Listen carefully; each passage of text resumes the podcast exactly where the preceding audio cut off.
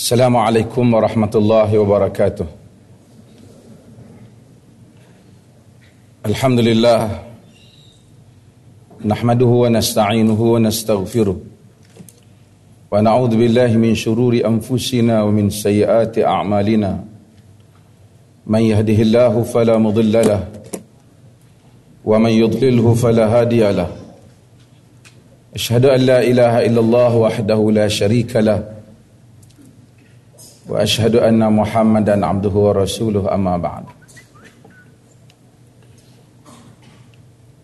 Yang saya kasihi saudara pengerusi,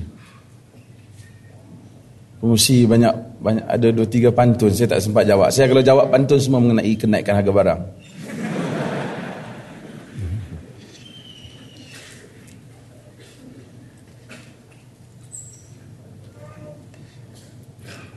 Uh, Saudara Ruslan Abdul Rahman, pimpinan pelajar, hadirin dan hadirat sekalian. Sebelum saya memulakan tentang beberapa perkara berhubung dengan Islam dan hubungan antara agama, saya suka nak menyentuh beberapa aspek penting untuk kita faham tentang keadaan orang Islam hari ini yang tidak sama dengan keadaan orang Islam pada hari mereka mempunyai empire. Pada hari Islam mempunyai siadah, mempunyai ketuanannya. Mungkin banyak perkara yang dilakukan oleh orang Islam dianggap standard ataupun dianggap terhormat, kerana Islam merupakan satu brand yang dianggap mempunyai nilainya yang tinggi. Kemudian apabila kita menghadapi keadaan yang seperti sekarang, Islam itu ditohmah sebagai satu agama keganasan yang tidak tolerans, punca kepada banyak masalah di dalam dunia ini. Maka kita kadang-kala apabila bercakap tajuk-tajuk yang seperti ini, terpaksa bercakap bukan sebagai bukan dalam nada seseorang yang sedang mempromosikan agamanya, mempromosikan Islam, tetapi kita kadangkala terpaksa bercakap dalam nada seseorang yang tertuduh, yang berada di kandang orang salah, yang terpaksa membela tentang agamanya.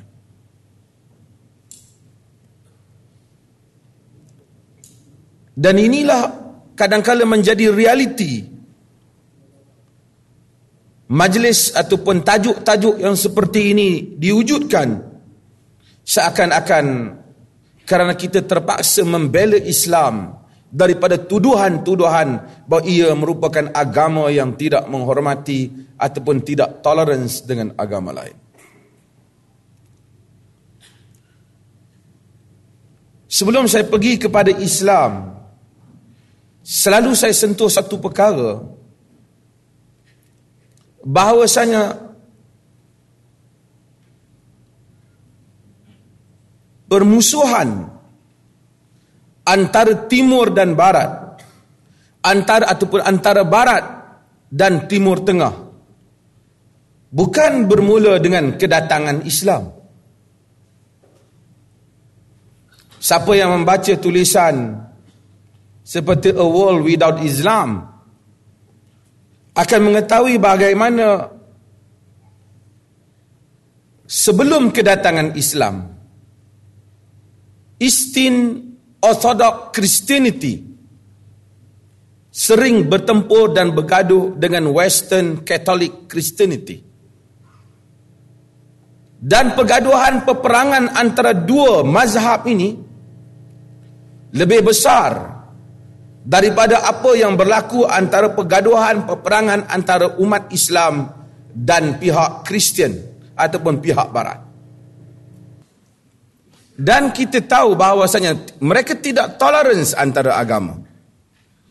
Abu Ubaidah yang pergi ke Syam mendapat support daripada pihak Kristian sendiri kerana tidak tahan dengan tekanan yang dilakukan oleh pihak Katolik.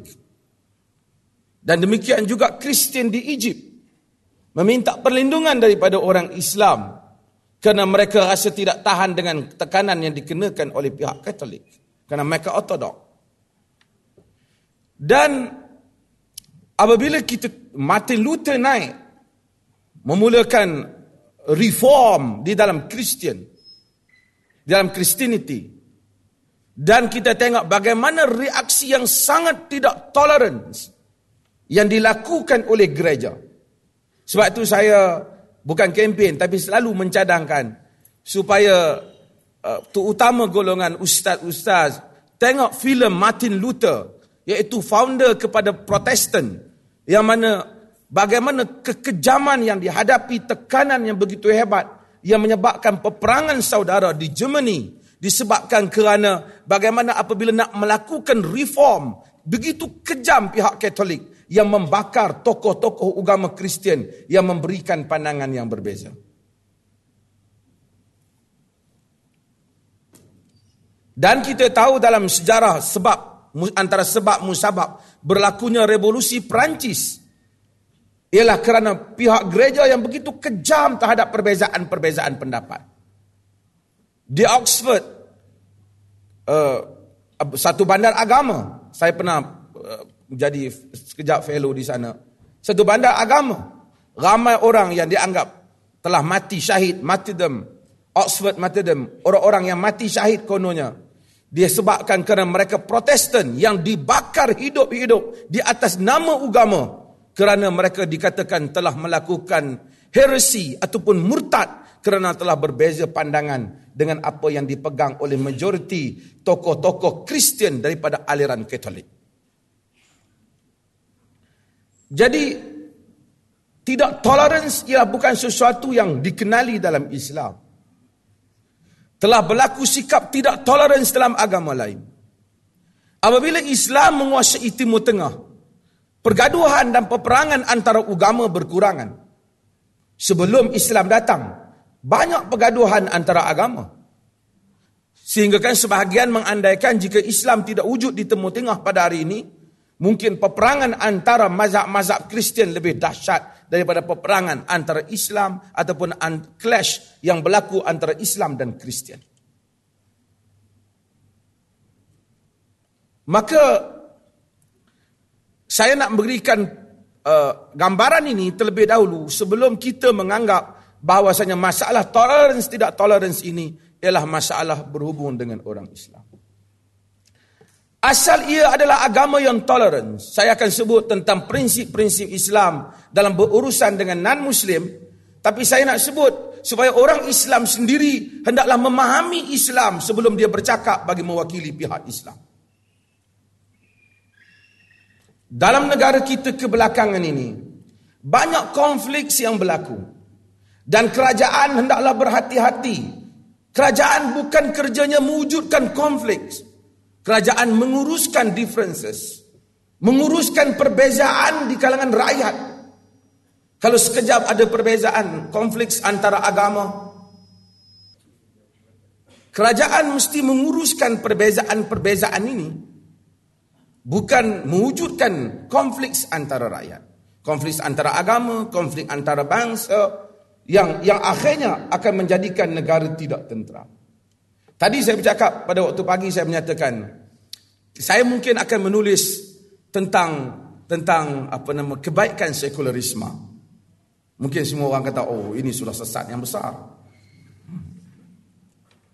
Saya katakan bahawasanya sekularisme yang memisahkan agama daripada pentadbiran ataupun agama daripada uh, daripada state, daripada negara, merupakan rahmat kepada orang Islam di Europe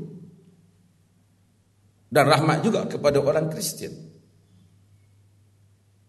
Jika sekiranya revolusi Perancis tidak berlaku dan sekularisme tidak diamalkan di Barat, Tidak ada masjid dan orang Islam yang boleh berdakwah di negara-negara barat. Islam mungkin akan menjadi agama sekarang agama kedua terbesar di U K. Dan kemungkinan akan menjadi agama yang lebih besar daripada Kristian. Agama yang kedua terbesar di Perancis. Kesemuanya kerana mereka telah membatalkan, menamatkan kuasa agama terhadap negara. Apabila negara tidak menjadi negara agama, dan setiap orang boleh untuk mengamalkan agamanya dan bebas menzahirkan perasaannya di atas lunas-lunas keadilan yang dipercayai oleh sistem mereka, menyebabkan banyak masjid, Islamic centers, para pendakwah yang boleh berdakwah di Europe. Jika mereka mengamalkan agama, bukan mengamalkan agama, mengamalkan kekerasan beragama, bererti selain daripada Kristian tidak boleh berdakwah di U K, di U S, maka kita akan dapati orang sana tak berpeluang mendengar Islam. Sebab itu saya selalu berkata, hati-hati orang-orang yang cuba berkeras untuk mengamalkan sistem yang sama dalam negara orang Islam, jika tindak balas yang sama dilakukan di negara-negara bukan Islam.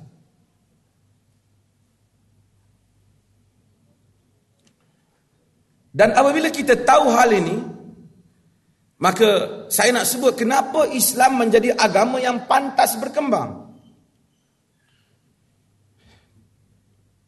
Ada beberapa sebab. Dasar yang Islam amalkan yang menjadikan ia satu agama yang rahmatan lil alamin.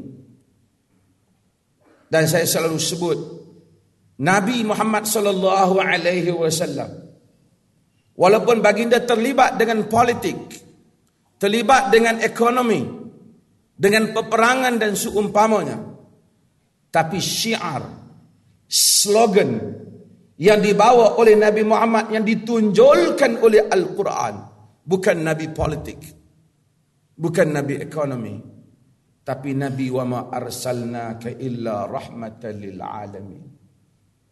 Kami tidak menghantar engkau melainkan rahmat untuk semua alam.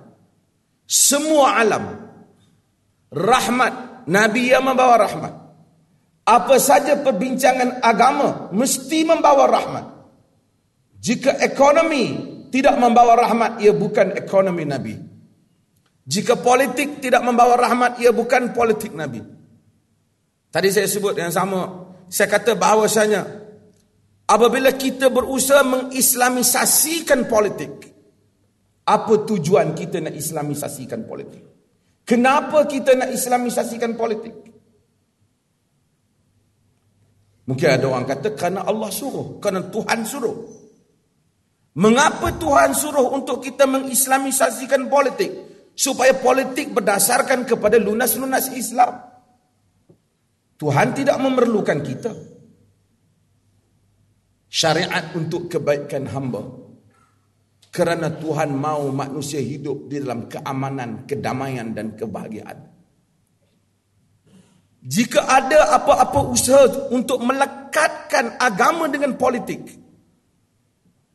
atau untuk mengislamkan politik, tapi hasilnya mencetuskan rusuhan, ketegangan, ketidakadilan dalam sebuah negara, ia bukan tujuan politik yang Tuhan mahu.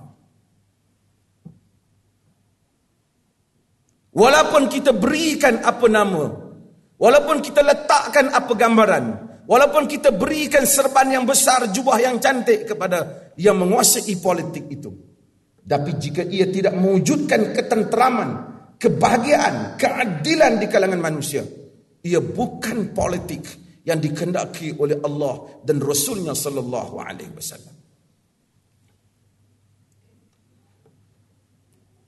Para sarjana berbincang, apakah asal hubungan antara Muslim dan non-Muslim? Muslim dan non-Muslim, apa asal hubungannya? Adakah asal hubungannya peperangan? Ataupun asal hubungannya perdamaian? Dia panggil al-aslu fil alaqati bainal muslim wa ghairil muslim.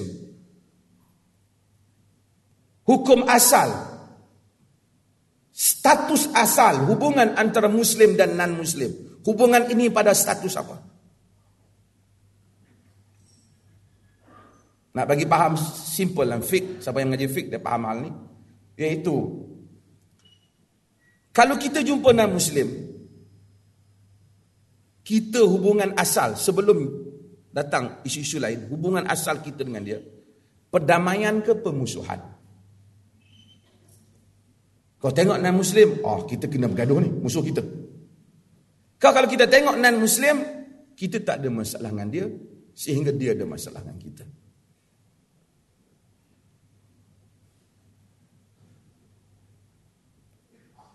Tuan-tuan faham maksud saya? Contoh okey, aircon ada ni. Ha? Okey eh? Okey tak apa. Pasal-pasal rasa panas. Ada dua school of thought di dalam perkara ini. Yang pertama, aliran minoriti yang menyatakan hubungan asal muslim dan non-muslim adalah peperangan. Maksud, kalau tak ada kerana perjanjian, tak ada benda-benda lain, kita mesti perang. Kita bermusuh dengannya. Pandangan ini dipelopori oleh mazhab Syafi'i dan juga mazhab Al-Zahiri. Zahiri, Abu Daud Al-Zahiri, kemudian Ibn Hazm Al-Andalusi, yang dianggap sebagai mazhab literalis. Mereka kata berperang sehingga ada sebab untuk berdamai. Majoriti kata berdamai sehingga ada sebab untuk berperang.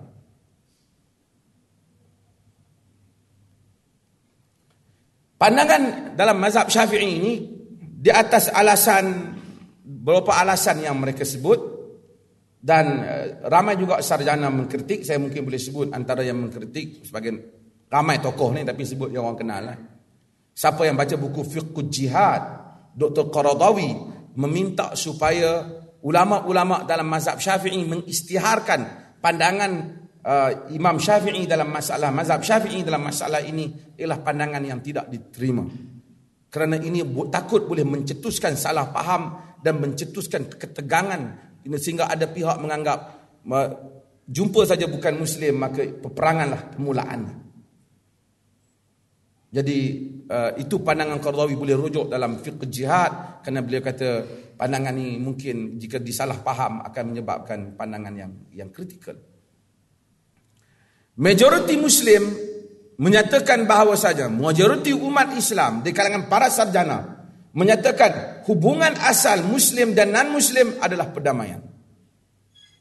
Tak boleh bergaduh dengan non-muslim sehingga ada sebab yang jelas. Hadis-hadis ataupun ayat-ayat Quran berhubung dengan peperangan tidak boleh dijadikan dalil. Kerana ia bercakap dalam konteksnya.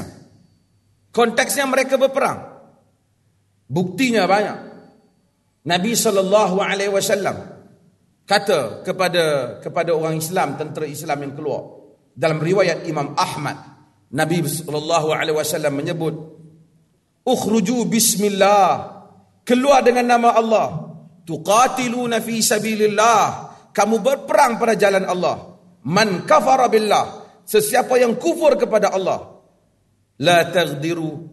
Wala taghullu. Wala tumathilu. Wala taqtulul wildan. Wala ashabus sawami'.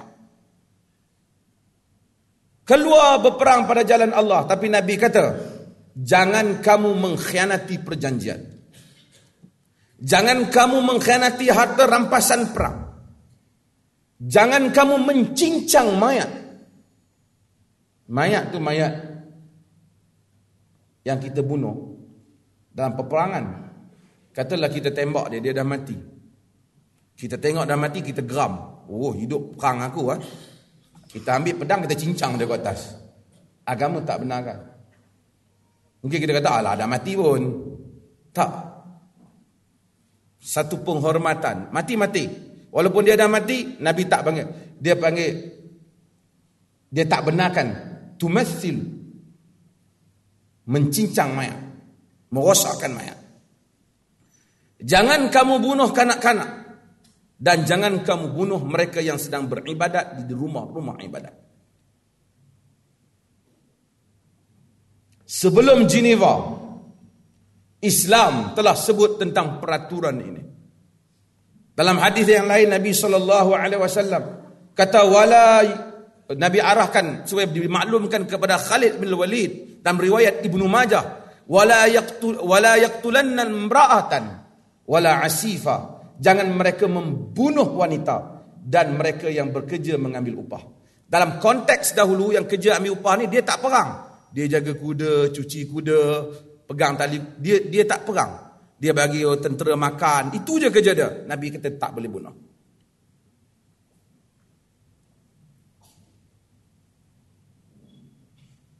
Banyak perkara-perkara ini menunjukkan Islam tidak bertujuan membunuh bukan Islam. Hatta mereka ada sikit-sikit terlibat, Islam tak bunuh mereka. Wanita tidak dibunuh. Orang yang beribadat di rumah-rumah ibadat tak dibunuh. وَقَاتِلُوا فِي سَبِيلِ اللَّهِ الَّذِينَ يُقَاتِلُونَكُمْ وَلَا تَعْتَدُوا إِنَّ اللَّهَ لَا يُحِبُّ الْمُعْتَدِينَ. Dalam surah Al-Baqarah, berperanglah kamu pada jalan Allah, orang-orang yang memerangi kamu, janganlah kamu melampaui batas, sesungguhnya Allah tak suka kepada orang yang melampaui batas. Hatta dalam perang tak boleh melampaui batas. Kalau tidak, pukul semua. Tak, tak pukul semua. Menunjukkan bukan asal kerja Islam memusuhi bukan Islam, yang mereka itu tidak melancarkan serangan kepada Islam. Lebih daripada itu, Quran dalam surah At-Taubah, Allah menyatakan, wa in ahadan minal musyrikin istajara fa'ajirhu hatta yasma'a kalam Allah thumma ablighhu ma'manah dzalika bi annahum qaumun la ya'lamun. Allah kata, jika seseorang di kalangan musyrikin meminta perlindungan daripada kamu, maka hendaklah kamu lindungi mereka. Musyrikin, kalau asalnya Islam sentiasa kena berperang dengan bukan muslim, ayat ini tak ada. Allah kata, jika musyrikin meminta perlindungan daripada kamu, hendaklah kamu memberikan perlindungan kepadanya. Hatta yasma'a kalam Allah, sehingga dia mendengar kalam Allah. Kerana dia duduk dengan kita, dia akan dengar, kita tak bahasa dia. Kemudian Allah katakan apa? Summa ablighu ma'manah, kemudian bawalah dia pergi ke tempat yang selamat. Lepas pada tu dia dah tak nak perlindungan kita, kita hantar ke satu tempat yang selamat untuk dia.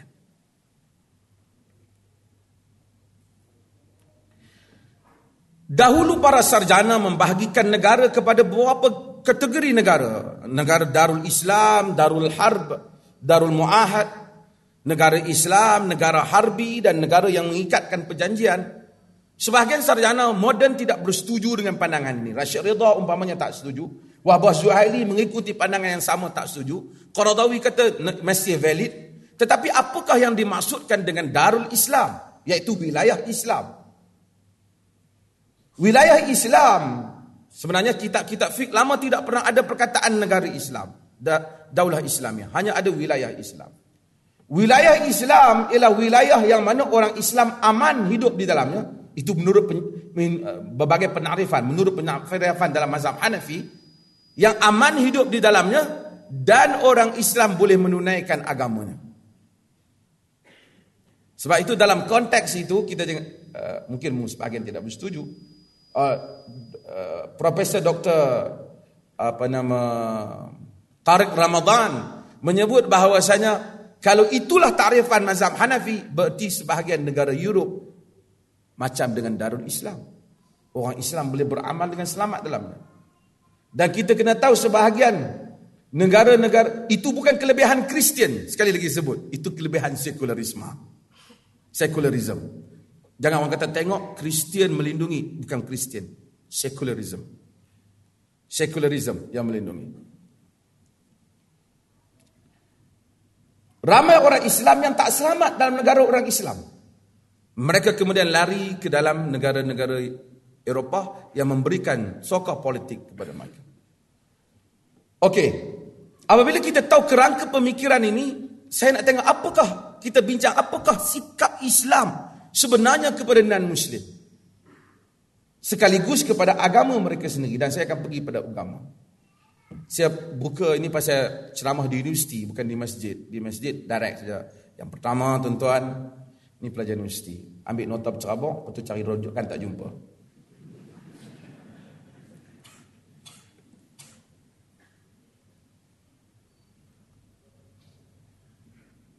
Apakah asas hubungan antara Muslim dan non-Muslim? Walaupun kita kata hubungan antara agama, tapi agama tu agama, orang ni, orang dia yang ada, orang yang duduk depan kita. Saya sebut, selalu saya kata, kita kena bezakan antara beberapa perkara. Antara mengiktiraf kebenaran dengan mengiktiraf kewujudan. Mengiktiraf kebenaran tidak sama dengan mengiktiraf kewujudan. Mengiktiraf kewujudan tidak sama dengan mengiktiraf kebenaran.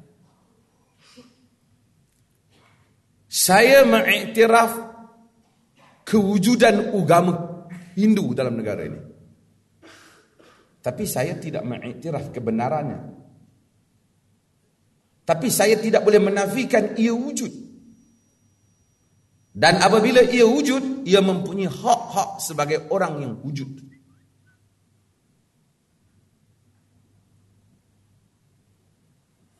Kerana orang kita kadang-kadang dia tak dapat bezakan antara kewujudan dengan kebenaran. Katakanlah saya Perdana Menteri Malaysia yang ke berapa saya tak ingat.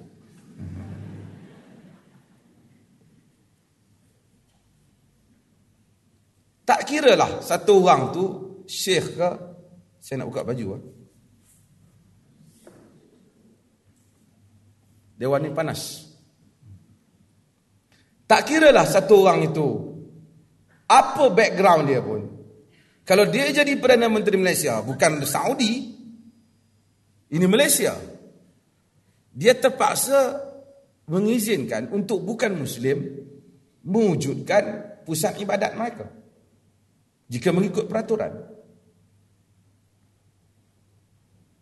Adakah jika saya membenarkan dia mewujudkan pusat ibadah, berarti saya telah redha dengan kekufurannya?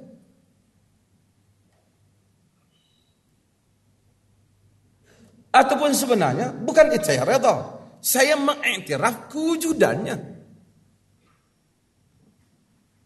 Sebab tu saya pernah tulis artikel, izin bukan bererti redha. Semua benda atas muka bumi tak boleh berlaku melainkan dengan izin Tuhan.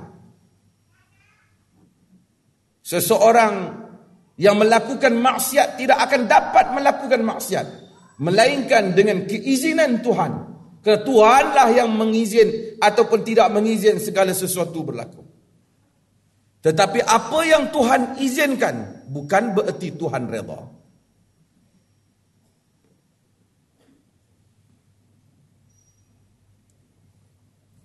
Apabila kita ada golongan yang ekstrim, dia tak dapat bezakan. Apabila kita pergi berdialog dengan non-Muslim atau berhubung dengan non-Muslim, mengiktiraf kewujudan mereka, memberikan ruang kepada mereka, dia anggap itu mengiktiraf kebenaran agama.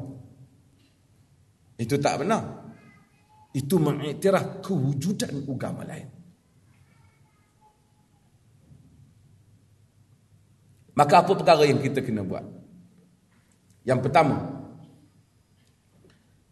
dalam hubungan kita dengan bukan Muslim, hendaklah Allah Ta'ala perintah, innallaha ya'muru bil adli wal ihsan. Tuhan memerintahkan adil dan ihsan. Saya selalu ulang ayat ni kerana kata Al-Imam Fakhrul Razi dalam Mafatihul Ghaib bahawasanya kunci kepada semua syariat Islam ialah ayat ini, iaitu adil dan ihsan. Adil berarti kita berikan setiap orang haknya. Adil. Kita jangan zalimi haknya. Kita adil. Ihsan berarti kita berikan lebih daripada yang dia patut terima kerana satu perasaan simpati kita kepadanya. Selalu saya sebut contoh yang mudah, lagi yang yang selalu saya ulang. Kita ada isteri. Isteri kita kadang-kadang mungkin dia kata, "Abang, hari ni rasa nak makan Kentucky Fried Chicken." Suami dia kata, "Wahai isteriku, tidak termasuk dalam tanggungjawab nafkah suami untuk memberi isterinya makan Kentucky Fried Chicken. Hanya memberinya makan seperti mana orang lain makan, yang cukup bagi orang yang sepertinya." Makan Kentucky Fried Chicken, memandangkan G S T nak datang, maka dia harga dia nak naik. Sebab itu maka tak termasuk dalam hidangan yang dapat kuberikan padamu. Ini, tapi suami tetap beri. Jalan keluar, isteri tengok baju cantik, "Abang nak beli baju tu." Tanggungjawab suami ialah memberikan baju pada musim sejuk dan musim panas. Dua helai pada musim sejuk, dua helai pada... Tak. Kita beri juga pada dia. Tidak termasuk dalam kewajipan suami. Tetapi kita beri bukan atas adil. Kita beri atas eh, ihsan. Apabila kita berurusan hatta dengan non-Muslim, Inna allaha ya'muru bil adli wal ihsan. Ihsan inilah yang Nabi buat. Yang selalu saya sebut dalam hadis Abu Daud. Apabila Nabi duduk bersama dengan sahabat. Apabila jenazah Yahudi lalu. Dan kemudian Nabi bangun. Sahabat kata, Inna Yahud, innahu Yahudiyah. Ia, sesungguhnya ia adalah jenazah Yahudi. Nabi kata, Alaisat nafsan. Tidakkah dia juga nyawa? Nabi bangun. Bukan mengiktiraf agamanya. Tetapi mengiktiraf keinsanan. Kalau Nabi tak bangun dan Nabi duduk, tidak ada siapa boleh mempertikaikan dan tidak boleh dimasukkan dalam bab tidak adil. Tapi bangun sebagai tanda ihsan.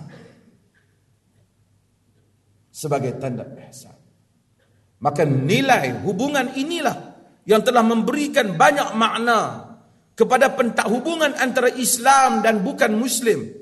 Pada zaman Umar bin Abdul Aziz, Umar bin Khattab, seperti mana kita tahu bila Umar bin Abdul Aziz melihat, dan juga Umar bin Khattab juga ada peristiwa yang sama apabila melihat dan Muslim meminta derma, meminta derma dalam pada orang ramai.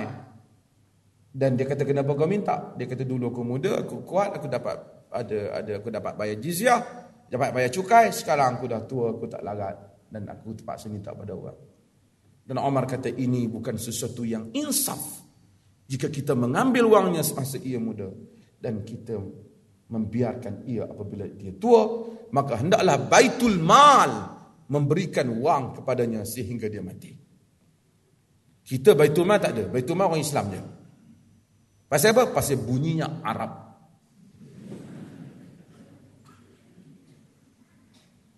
Maka banyak nilai-nilai bagus di dalam agama tidak dapat dizahirkan. Sebahagian orang bercakap tentang politik Islam. lima puluh tahun lebih negara ini merdeka.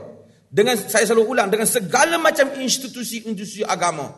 Kita gagal untuk memberikan kepahaman kepada bukan Muslim bahawasanya Islam adalah agama yang baik.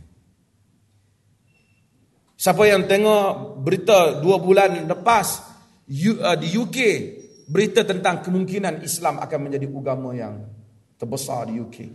Kerana dia berkembang begitu pantas. Dia tidak ada semua jabatan-jabatan agama dan tidak ada semua jabatan mufti. Malaysia adalah the best country. Satu-satunya negara yang empat belas mufti bagi sebuah negara. Arab Saudi ada satu, Mesir ada satu, kita ada empat belas. We are the best. Always the best. Oleh kerana itu, Kita tengok agama berkembang. Mereka tak perlu. Kerana apa? Mereka tidak ada kuasa politik. Tetapi mereka ada ihsan yang menyebabkan orang nak kepada agama. Kita bising. Orang Melayu nak murtad. Orang Melayu terminum air holy water dan terus tidak boleh lagi membaca Quran. Orang Melayu terdengar bacaan Bible, terus nak masuk Kristian. Daripada kecil sampai besar duduk dengar Quran, tak jadi apa-apa. Sekali dengar talking Bible, terus nak jadi Kristian. Tak kebodoh kawan yang buat kenyataan tu. Dalam masa yang sama kita cakap Quran adalah kitab mukjizat yang hebat. Dan kita jadikan orang lain yang ketakutan. Di atas kelemahan kita, kita tekan pihak yang lain. Pihak, saya bukan kata tidak ada da'ayah agama lain. Semua orang berfikir dia nak berdakwah untuk agama dia. Tapi di atas kelemahan kita. Saya sebut sebuah, salah sebuah negeri ni di di Malaysia Timur.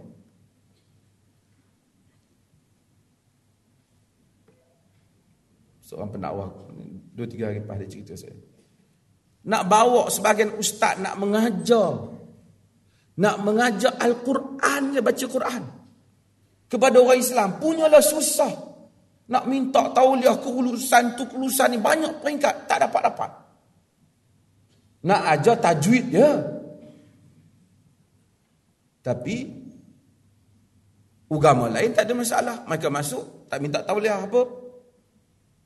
Terus mereka dakwah. Tunjuk perangai yang baik. Dan orang suka. Saya bukan kata Kristian itu semuanya buruk. Tapi saya kata Islam banyak benda yang baik. So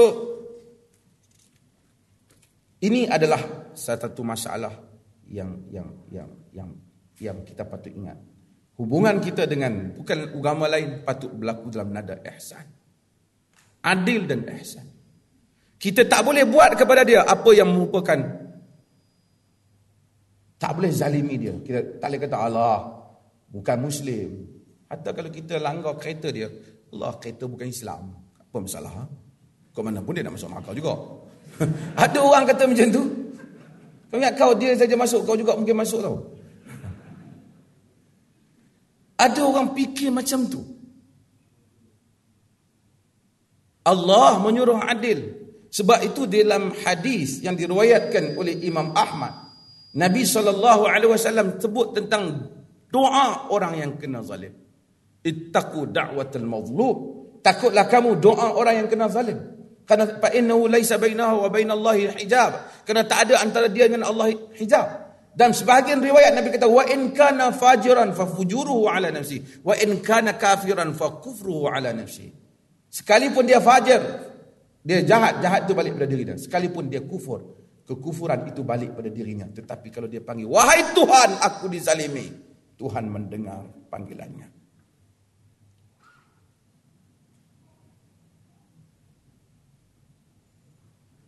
Yang berikut ialah agama mengajar bahawasanya kita disuruh berbuat baik kepada non-Muslim yang tidak menzahirkan pemusuhan dengan kita. Yang bukan harbi. Harbi ni yang berperang. Siapa kafir harbi? Siapa kafir harbi? Ha? Tuan-tuan mau takrif? Takrif fuqaha, takrif utusan Malaysia, takrif Sinarian. Hatta takrif Malaysia gini.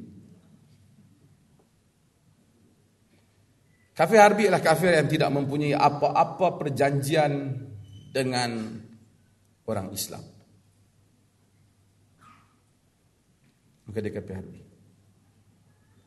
Mereka yang menjadi warga negara is, orang Islam, negara orang negara Islam yang ada mengikat sebagai rakyat dengan syarat-syarat kerakyatan yang terikat dengan undang-undang negara berkenaan tidak menjadi kafir harbi.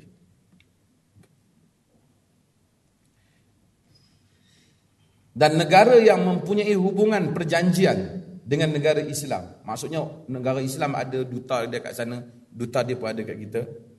Dia tak jadi negara kafir harbi, dia jadi negara darul muahad, negara yang punya perjanjian. Dalam erti kata, semua negara yang duduk di bawah bangsa-bangsa bersatu, yang ada hubungan kedutaan antara kita dengan mereka, dan rakyat kita boleh masuk ke wilayah mereka, mereka boleh masuk ke wilayah kita, mereka negara yang bukan kafir harbi dan rakyatnya bukan kafir harbi, kerana mereka mempunyai perjanjian damai dengan kita. Melainkan satu negara yang Qaradawi senaraikan dalam negara kafir harbi, iaitu negara Israel, yang tidak mempunyai perjanjian damai dengan orang Islam. Dia kafir harbi. Yang lain yang mana apabila orang dia mari negara kita, kita boleh ni, uh, ada undang-undang yang kita terikat, dia orang kita pergi negara kita, dia ada undang terikat, tidak jadi kafir harbi. Okey. Agama larang kita menzalimi orang-orang yang tidak menzalimi agama. Bahkan agama suruh kita buat baik. La yanhaakumullahu 'anil ladzina lam yuqatilukum fid din wa lam yukhrijukum min diyarikum an tabarruhum wa tuqsitu ilaihim. Allah Ta'ala tak larang kamu untuk berbuat baik kepada orang-orang yang tidak memerangi kamu pada agama kamu dan mengeluarkan kamu daripada kampung halaman kamu, untuk kamu melakukan kebaikan di sudut harta dan kebaikan di sudut sikap kepadanya, kerana Allah sukakan kepada orang-orang yang adil. Masa peringkat awal orang Islam, bila mereka menjadi Islam, nan orang bukan Islam bila minta derma, minta, mereka rasa berat nak bagi. Mereka rasa kalau bagi duit kat bukan Islam tak dapat pahala. Mungkin sebahagian orang ada mentaliti tu. Dia tengok bukan Islam tepi jalan dan kemudian minta duit. Eh dia kata tu bukan Islam tu. Dia ingat kalau bagi sedekah tak dapat pahala. Maka Quran turun mengingatkan hal ini. Quran kata laisa alayka hudahum walakin Allah yahdi man yasha wama tunfiqu min khairin fali anfusikum wama tunfiquna illa ibtigha'a wajhi Allah wama tunfiqu min khairin yuwaffa ilaikum wa antum la tuzlamun. Tuhan kata bukan menjadi tanggungjawab kamu untuk memberi hidayah kepada mereka. Allah beri hidayah kepada sesiapa yang dia kehendaki. Apa yang kamu belanjakan daripada kebaikan, daripada benda yang baik, pahalanya balik kepada diri kamu sendiri. Kamu tidak membelanjakannya melainkan mencari keredaan Allah. Apa yang kamu belanjakan daripada kebaikan, kamu akan dibalas dan kamu tidak akan dizalimi. Dalam erti kata lain, Muslim kalau pemberi derma kepada bukan Muslim, maka dia tetap mendapat pahala. Tadi ada orang S M S saya tanya, hantar email tanya, boleh tak kalau agama lain bagi bantuan bangsa, mangsa banjir, saya ambil? Adakah saya telah murtad? Teruk kita ni. Terlebih sensitif. Pertama, orang bagi tak ada masalah. Buddha ke Kristian bagi, ambil je. Bukan dia syaratkan, melainkan dia bagi, awak kena masuk Kristian, dia bagi. Tapi yang peliknya, patut kita yang bagi. Kita yang patut yang bagi. Zakat di dalam Islam umpamanya. Siapa yang baca fiqh zakat, dia akan tahu.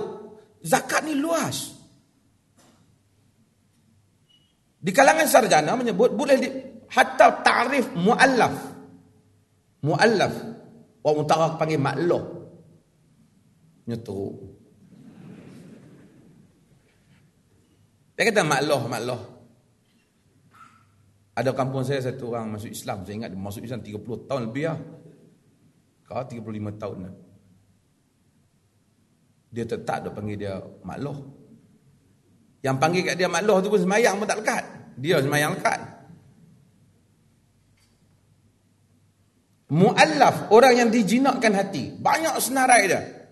Yang dah masuk Islam, yang mungkin masuk Islam jika diberi zakat, yang mungkin tidak bermusuh dengan Islam jika diberi zakat, yang tak suka dengan Islam tapi diberikan mungkin akan suka dengan Islam.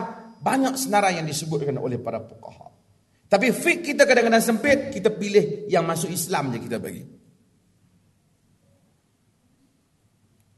Safwan bin Umayyah, dalam riwayat Imam Muslim, menyebut bahawasanya Nabi sentiasa beri kepadaku sehingga daripada aku benci kat dia sehingga aku dia menjadi orang yang paling aku suka. Kemudian kita bising agama lain buat gerakan, dibagi kat orang kat hospital, bagi kat mangsa banjir, mangsa tsunami, cari orang yang susah bagi, kita kata bahaya agama lain. Apa kita nak buat? Demonstrasi. Pergilah demo. Semua lelaki-lelaki yang lemah dan perkasa, pergi.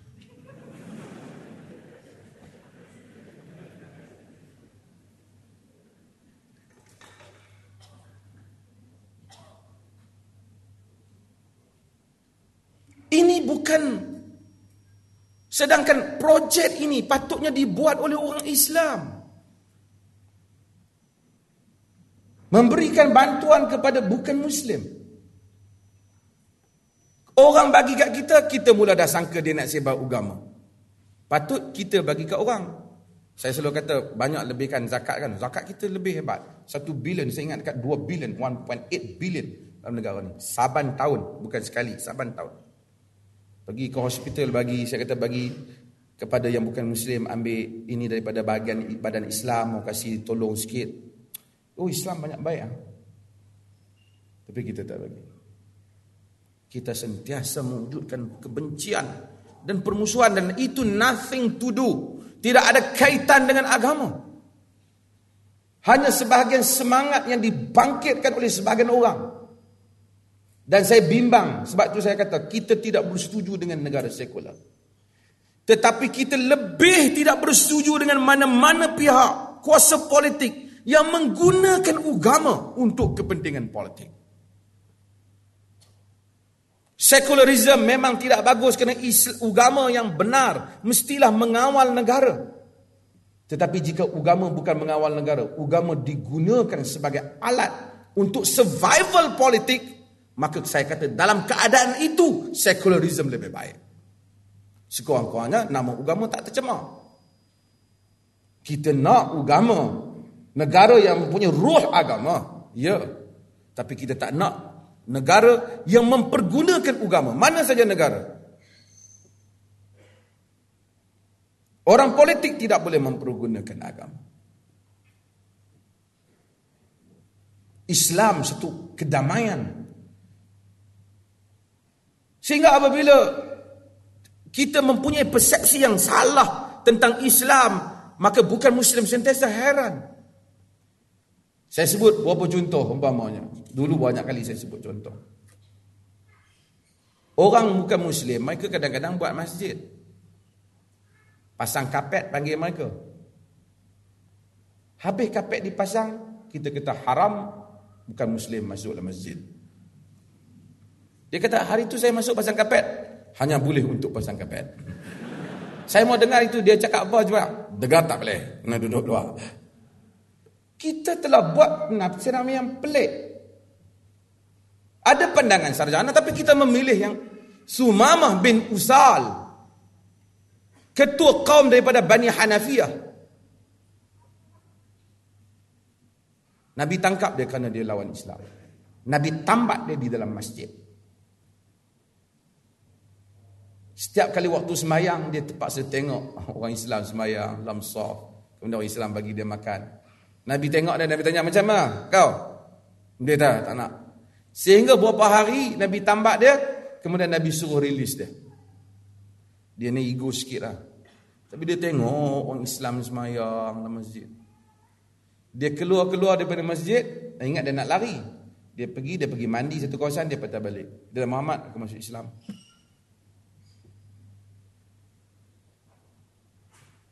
Siapa yang pernah duduk di Europe dia akan tahu. Masjid menjadi tempat di mana non-Muslim datang ambil bahan, dengar penerangan tentang Islam. Sekarang kita confused. Bila orang keluar seketika, non-Muslim tak boleh masuk masjid. Jihad, Allahu Akbar.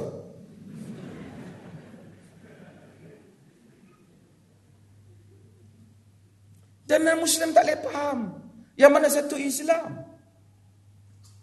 Satu orang kata boleh, satu orang kata tak boleh. Ada bekas mufti tu kata boleh, yang lain kata tak boleh. Dia pun pening.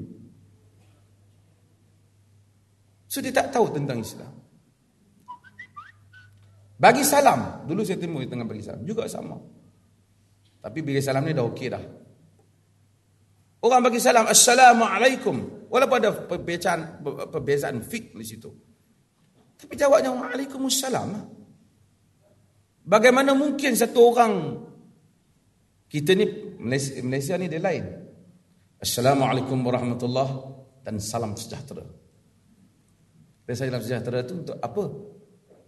Itu untuk bukan Muslim. Assalamualaikum tu apa? Assalamualaikum tu makna apa? Maknanya salam sejahtera lah.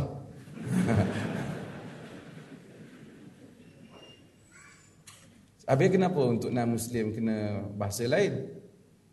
Mungkin dia ingat tak faham ke apa kan?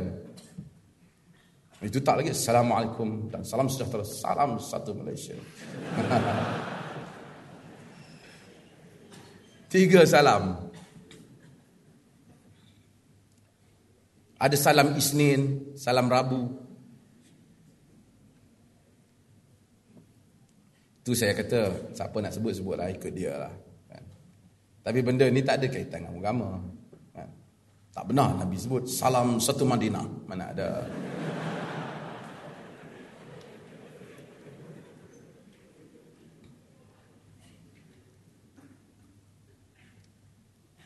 So dia rasa ada diskriminasi. Hatta cara kita greeting dia pun ada diskriminasi. Dalam Sahih Al-Bukhari ada bab bagaimana Nabi kalau dalam satu majlis yang bercampur Muslim dan non-Muslim, hanya satu, Assalamualaikum.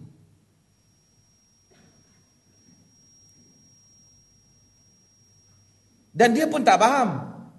Kita kata good morning, orang kata good morning. Assalamualaikum. Eh, lu jangan main-main ah.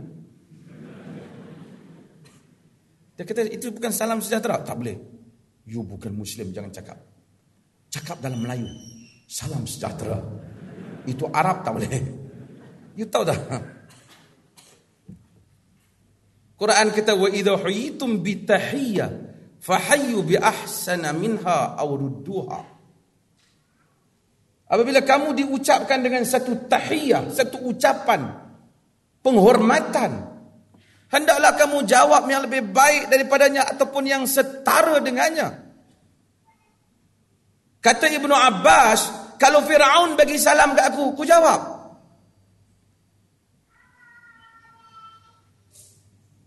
Pasal apa jawab sekerat? Nabi sangat lunak. Apabila rahtun minal Yahud, sekumpulan daripada Yahudi, dalam riwayat Al-Bukhari dan Muslim, sekumpulan daripada Yahudi datang kepada Nabi dan menyatakan Assalamu alayka ya Muhammad, alayka ya Muhammad. Dia tak kata Assalamu alayka, Assalamu alayka, maut kepadamu wahai Muhammad. Nabi kata wa alaikum, kepada kamu.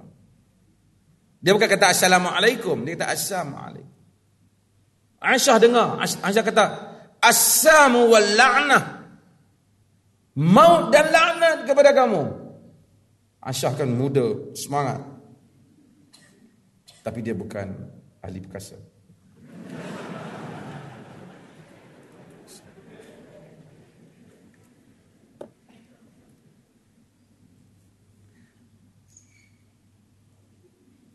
Nabi sallallahu alaihi wasallam kata pada Aisyah. Nabi kata, "Mahlan ya Aisyah. Inna Allaha yuhibbur rifq fi kulli shay." Nanti dulu Aisyah. Allah sukakan sikap lunak di dalam semua perkara. Aisyah kata, "Alam tasma' ya Rasulullah ma qalu?" Tidakkah kau dengar wahai Rasulullah mereka kata apa? Nabi kata, "Aku tak dengar. Aku dengar. Sami'tu wa qad ajabt." Aku dengar dan aku telah jawab. Aku kata, "Wa alaikum." Tapi Nabi kata tak payahlah balas dengan wa la'nah, la'nah tak payahlah. Jadi yang wa alaikum yang Nabi jawab kalau dia kata assam alaikum. Kita dalam Malaysia orang kata assalamu alaikum. Waalaikum. Kita tak betul. So kita tak betul. Orang kita lalu lalu kita ceramah Islam satu agama yang menunjukkan kepribadian yang murni dan baik dan hormat menghormati. Tapi kita tidak buat.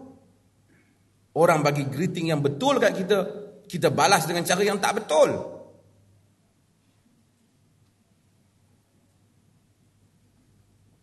Bila datang musim agama lain ada perayaan, orang akan tanya apa pandangan tentang ucapkan selamat pada agama lain. Selamat Hari Raya.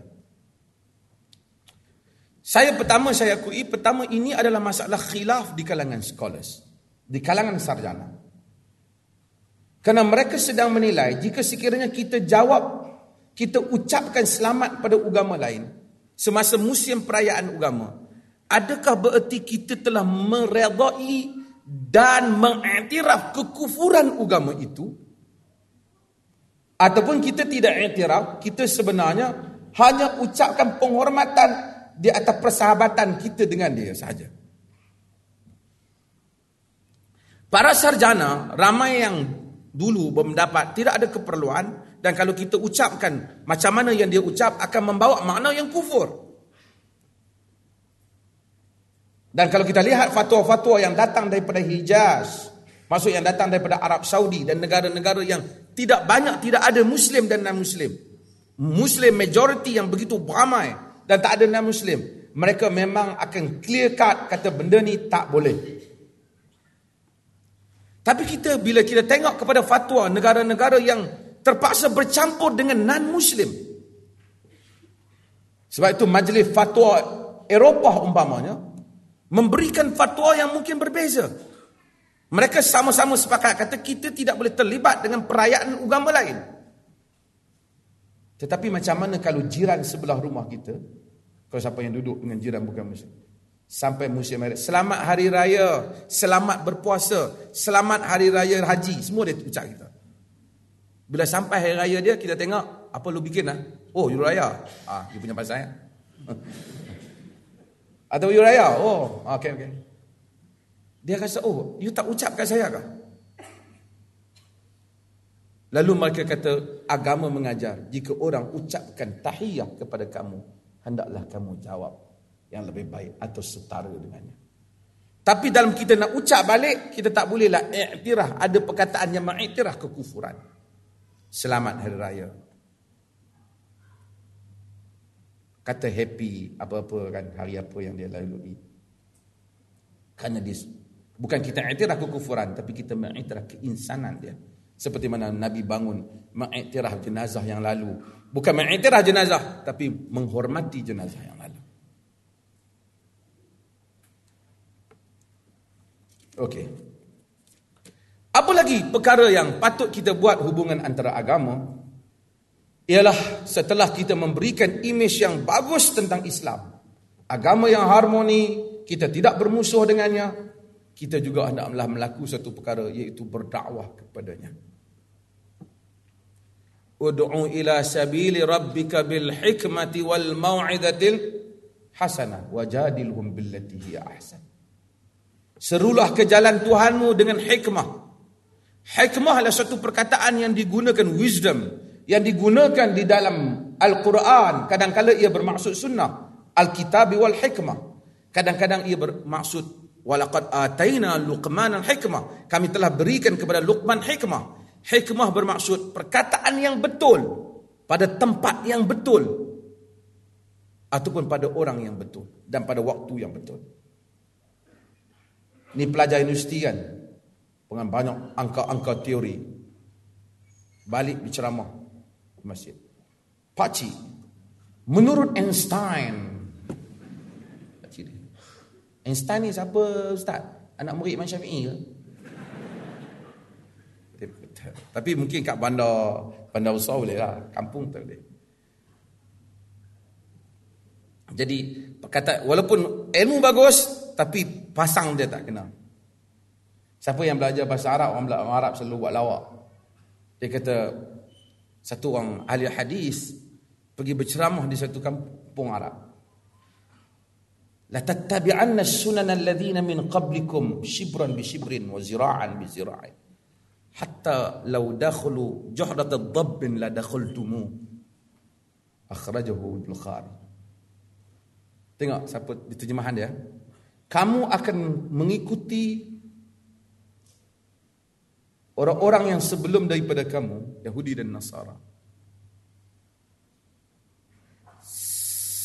Sehasta demi sehasta, sedepa demi sedepa, sehingga jika mereka masuk ke dalam lubang bewak pun, kamu akan ikut.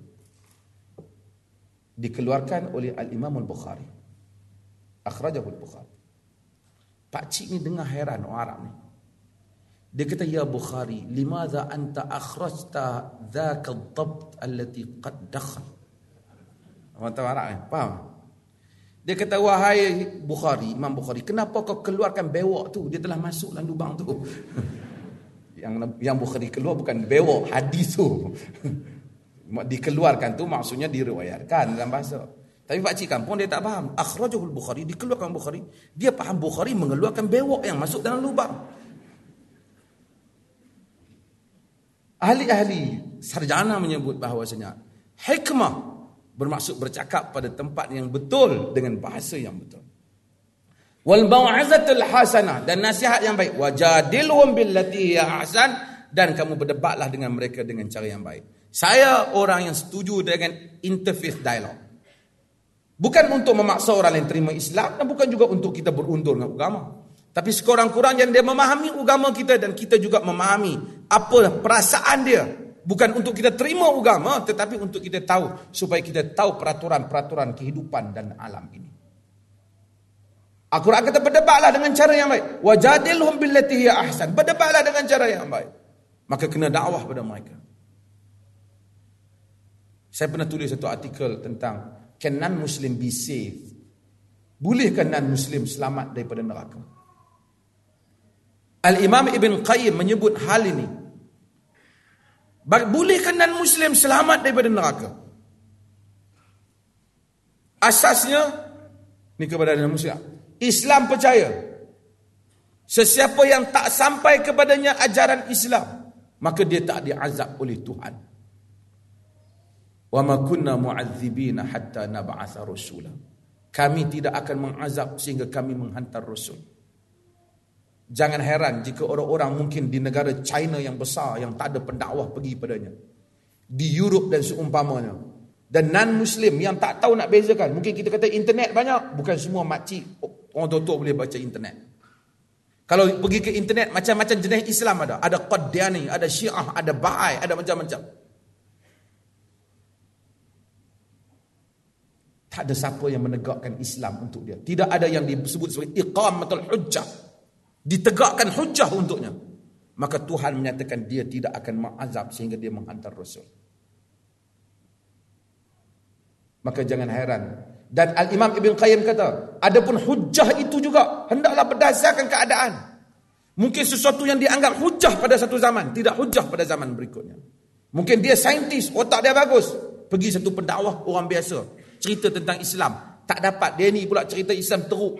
Dia saintis pakar jantung. Dia kata jantung ni sebenarnya macam jantung pisang lah. Dia ni mengaji S P M. Uh, biologi dapat lapan. So, dia dia pergi ulah benda tu. Dia kata Allah Islam ni teruk. Macam mana aku nak ikut Islam? Tidak iqamatul hujjah. Sehingga seseorang, mungkin dia seorang profesor besar ataupun dia seorang, sehingga seseorang datang dengan satu hujjah yang akalnya tidak boleh menyatakan apa lagi melainkan ini satu agama yang benar. Kemudian dia menolak kerana nafsunya, dia menolak kerana kepentingannya, dia berhak diazab oleh Tuhan. Tapi jika itu tidak berlaku, dia tidak diazab oleh Tuhan. Itu janji Tuhan. Tuhan tidak menzalimi hamba-Nya. Mungkin sebahagian banyak non-Muslim di Malaysia ke mana yang tak tahu Islam, azab itu akan datang ke diri kita yang tidak pernah menerangkan Islam kepada mereka. Dan kepada mereka yang telah memberikan kenyataan-kenyataan yang telah menyebabkan bukan Muslim telah keliru dengan Islam di dalam media. Yang telah salah sangka dengan Islam. Ini adalah tanggungjawab kita menyampaikan mesej yang betul. Tanpa paksaan. La ikraha fid din. Tidak ada paksaan dalam agama. Ibnu Abbas menyebut dalam tafsir Ibnu Kathir, la ikraha fid din, turun kepada apabila anak-anak orang Ansar sebelum kedatangan Nabi, Mereka ni bangga dengan macam orang Yahudi ni standard, orang ada agama. Bila dapat anak, mereka nazar nak bagi kat Yahudi supaya anak mereka jadi Yahudi. Ada agama. Orang Ansar bukan bersembah berhala, tak ada satu agama yang standard. Anak mereka mereka nazar bagi kat Yahudi. Bila Islam datang dan kemudian mereka menganut Islam dan berlaku peperangan antara uh, Nabi dan Bani Quraidah Yahudi, mereka rasa tak patut anak-anak kita kita biarkan yang telah mengikut Yahudi. Kita nak ambil balik anak kita. Mereka mesti, mereka mesti kembali kepada Islam macam dengan kita. Dulu kita silap dah bagi mereka. Quran turun, la ikraha fid din, qad tabayyana rusydu minal ghayy. Tidak ada paksaan dalam agama kerana telah nyata antara petunjuk dan kesesatan. Ini satu agama yang membawa mesej kebenaran dengan cara yang lunak sehingga manusia menerimanya dan insaf terhadap kebenarannya. Dan ini adalah asas yang saya nak sebut antara hubungan. Dengan kekuatan hubungan inilah Islam menjadi agama yang paling pantas berkembang dalam dunia ini. Membawa mesejnya yang adil kepada manusia. Dan manusia telah menganut Islam. Sebab, tuan-tuan, apa dia mukjizat terbesar? Al-Quran. Kenapa Al-Quran mukjizat yang terbesar? Kerana keindahan Al-Quran. Siapa yang belajar bahasa Arab, dia akan tahu keindahan Al-Quran. Dari segi rimanya, dari segi kehalusan bahasanya. Orang Arab yang dalam, itu pun kalau belajar Arab kena lama lah. Setakat tahun dua tak tahu apa lagi. Setakat baru belajar kelas bahasa Arab tiga malam, duk tukar ana dengan entah lagi. Sehingga belajar bahasa yang bagus. Tuan-tuan, orang Arab apabila mendengar Al-Quran terpegun dengan Islam kerana keindahan bahasa Quran dan susunan ayatnya. Mukjizat Quran. Tapi bagi bukan Arab, apa benda yang dia nak kagum dengan Quran? Dia tak faham bahasa. Dia tak tahu bunyinya. Kita kata ni bahasa yang sangat indah. Dia tak dapat feel. Bagaimana mereka boleh terima Islam? Mereka menerimanya dengan mukjizat akhlak. Sejarah kemasukan orang bukan Islam di wilayah-wilayah baru yang dimasuki oleh umat Islam yang mereka itu ajam, iaitu bukan Arab, ialah disebabkan kerana kesantunan dan budi orang-orang Islam. Bukan dengan pedang.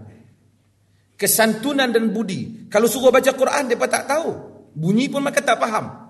Tetapi mereka melihat makna Al-Quran itu pada diri orang Islam. Lalu mereka menganut Islam. Mukjizat akhlak. Mukjizat akhlak itu menyebabkan Quran dihantar melalui nabinya sallallahu alaihi wasallam.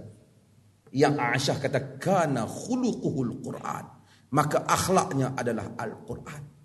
Apabila dia hadir, mereka kagum dengan keindahannya. Bila sahabat hadir, mereka kagum dengan keindahan sahabat di segi budi dan akhlaknya.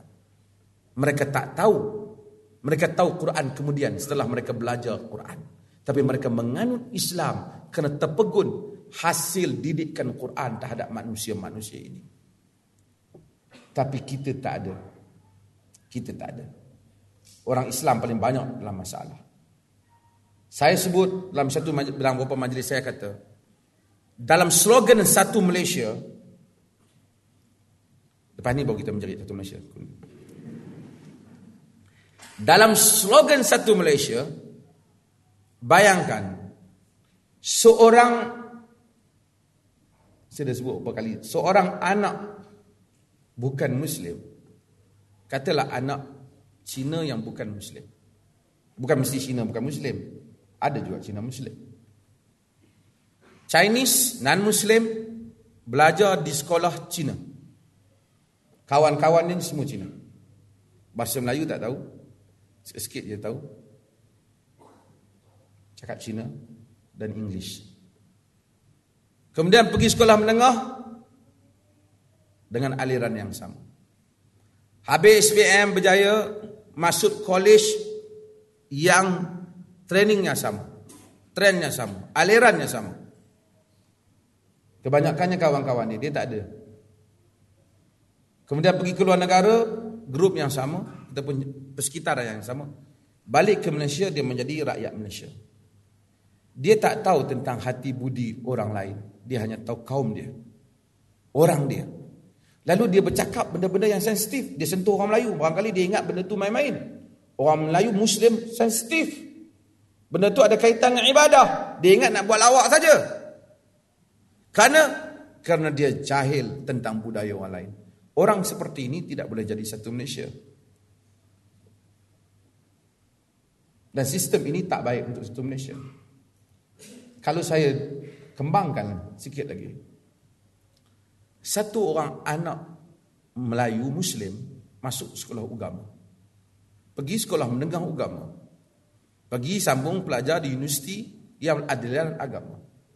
Semua persekitarannya orang agama. Ustaz Melayu. Kemudian balik, dapat mikrofon, jadi ustaz bercakap tentang masa depan negara ini yang membabitkan berbilang-bilang agama, sedangkan dia tidak mempunyai latar pengalaman tentang agama lain. Pergaulan. Ini tidak boleh jadi satu Malaysia. Ini tak boleh jadi satu Malaysia. Sebab tu saya mencadangkan di Dewan yang mulia ini,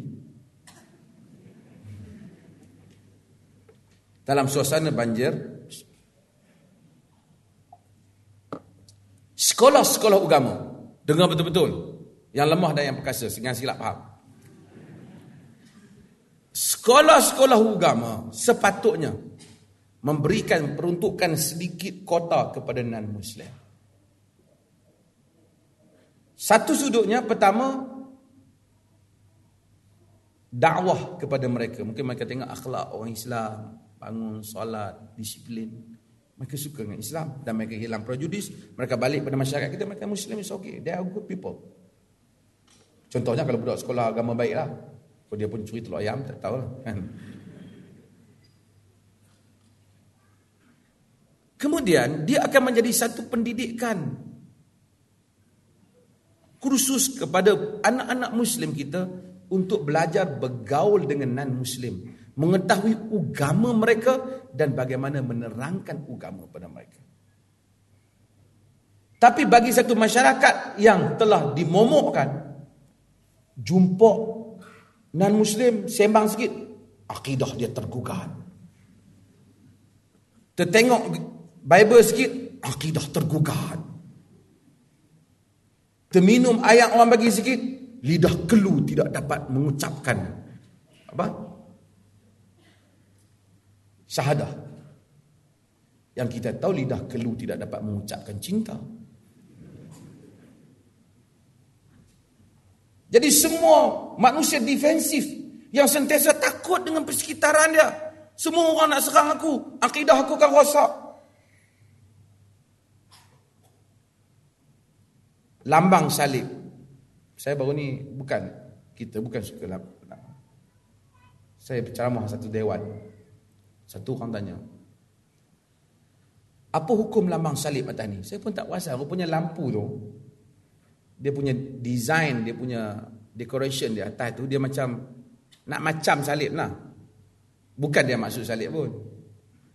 Bolehkah kita duduk di bawah ni? Macam tu orang Melayu. Saya kata, kita kena elakkan. Kita kena elakkan kalau kita tengok T-junction. Kita jangan lalu, cuba cari simpang tiga. Kalau kita tengok huruf T, kita elakkan, kita tulis huruf D. Takut tertulis salib. Saya bukan kata boleh salib, tapi inilah masyarakat manusia yang telah ketakutan. Dan agama yang penuh dengan provokasi. Kadang-kadang tak ada asas. Macam satu orang siapa baru ni, tokoh mana. Kadang-kadang benda yang agama jadi macam tak cerdik. Saya dah jawab tentang isu apa? Salji turun di Mesir. Salji turun di Mesir, tanda-tanda kiamat. Kerana salji turun di tanah Arab. Tuan-tuan, Syria, Jordan, tiap-tiap tahun salji turun. Bahkan Jordan masa zaman saya duduk, turun tujuh puluh ton yang paling lebat, memusnahkan semua tanaman. Dan pelajar-pelajar suka salji turun. Bukan sudut bersyukur rahmat Tuhan, kerana universiti cuti.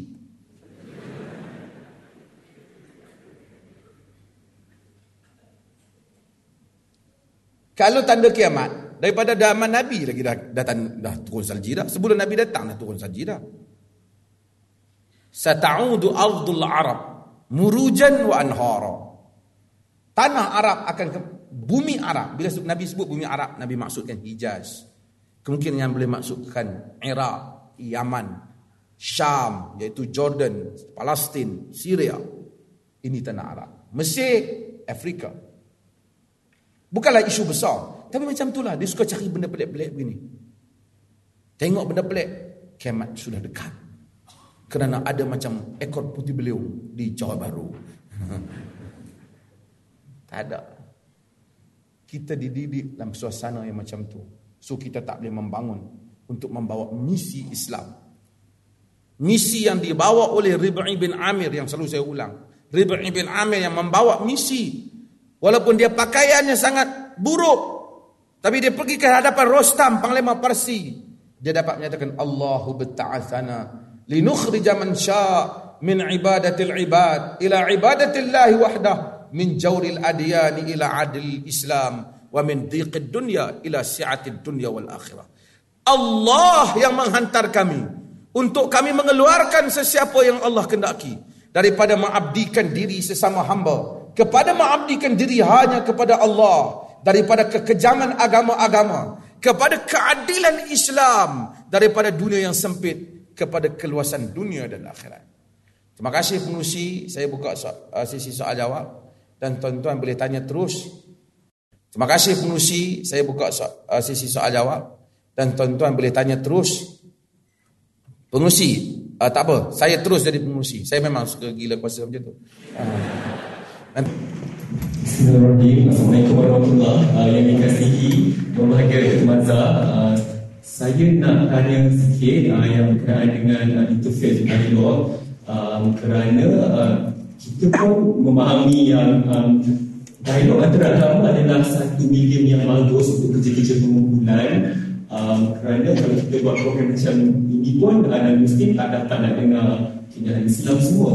Uh, jadi bila buat dialog agama, sebenarnya dan berpeluang memberi kefahaman pada mereka.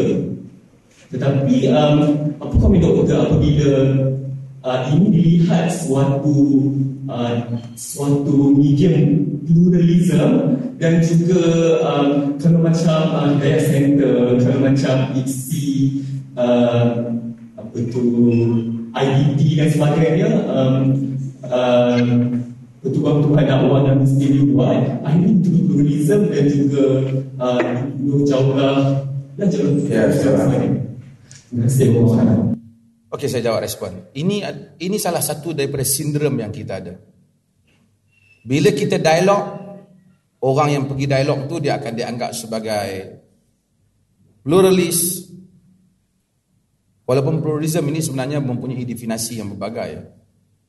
Pluralism bukan bermaksud bahawasanya ialah macam-macam definisi. Tapi bu, bu, seorang yang boleh, kita bukan meninggalkan pendirian, tapi kita ingin mendengar apa yang orang lain bagi tahu. Bukan kerana kita nak iktiraf apa yang dia bagi tahu, tapi kita mungkin nak tahu. Dia kata kami tertekan dengan cara yang dia buat ini. Kita mungkin nak tahu hak dia. Lagikan Yahudi, lagikan Yahudi pada zaman Umar bin Khattab dapat mengadu masalah mereka. Pada zaman Nabi, mereka dapat mengadu masalah mereka. Untuk kita dengar masalah mereka. Dan kita masalah, bila apa sahaja, saya buat contoh, contoh, ini bukan saya sokong Bible dalam bahasa Malaysia. Tapi kenapa kita takut? Okey, kita tak ada Bible dalam bahasa Malaysia, it's okay. Tapi kenapa kita takut Bible dalam bahasa Malaysia? Kenapa kita takut?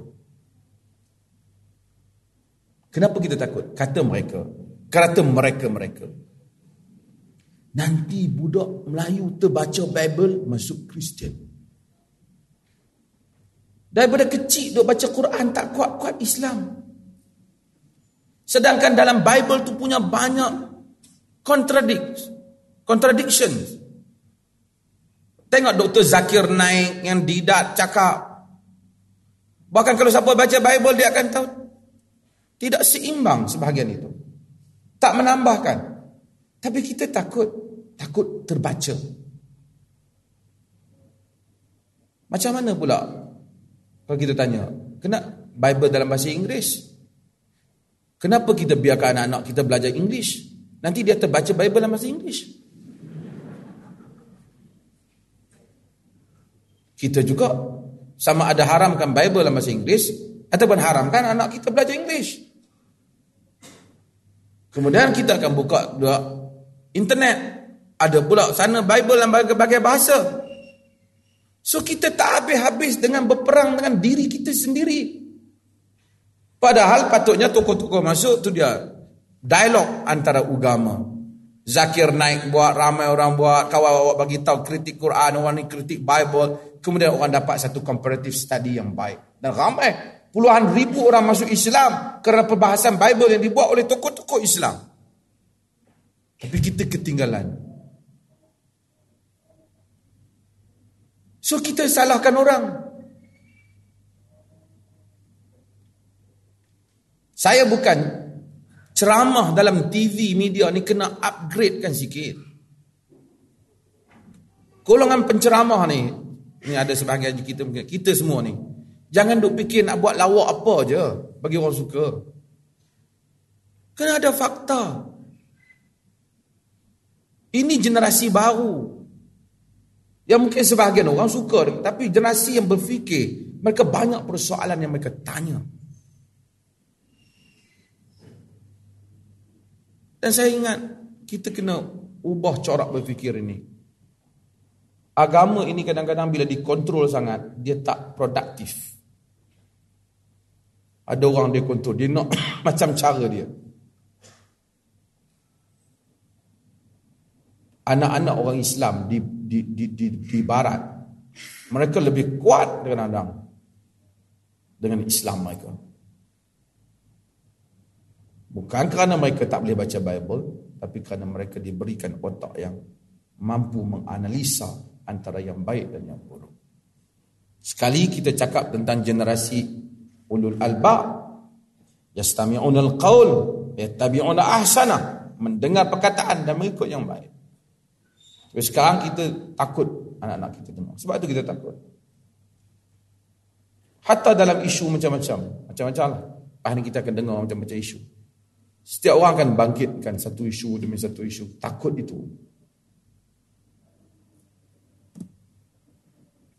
Okey, saudara kita berdiri lama. Assalamualaikum. Saya Fidaus.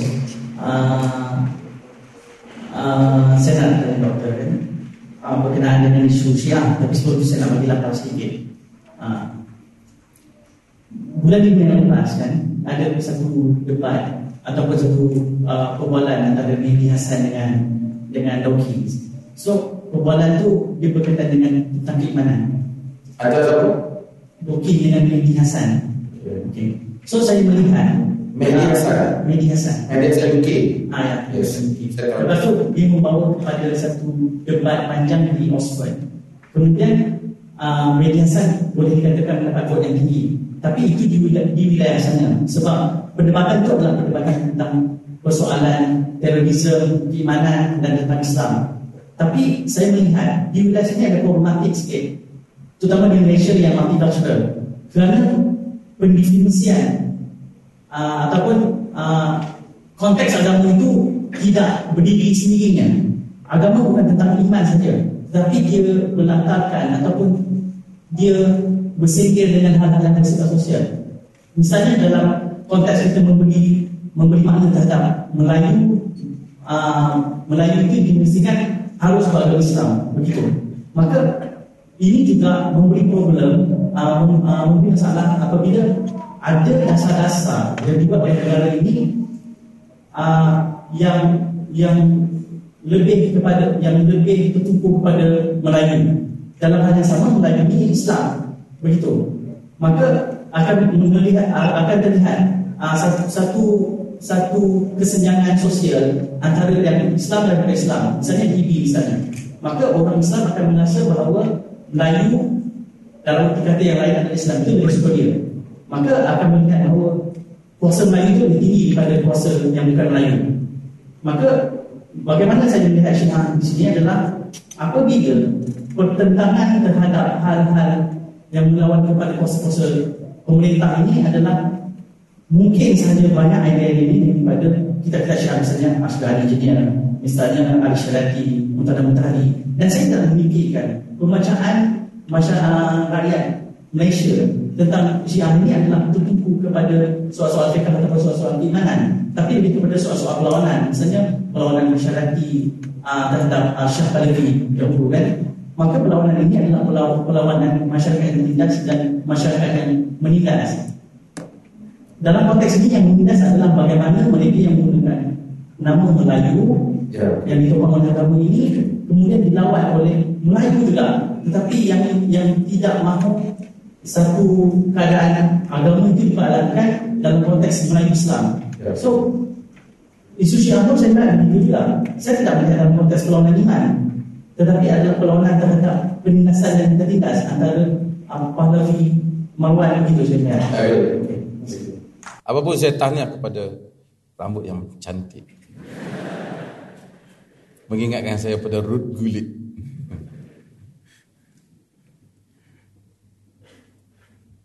uh, Mehdi Hasan, uh, uh, Hasan Mehdi, Hasan Mehdi.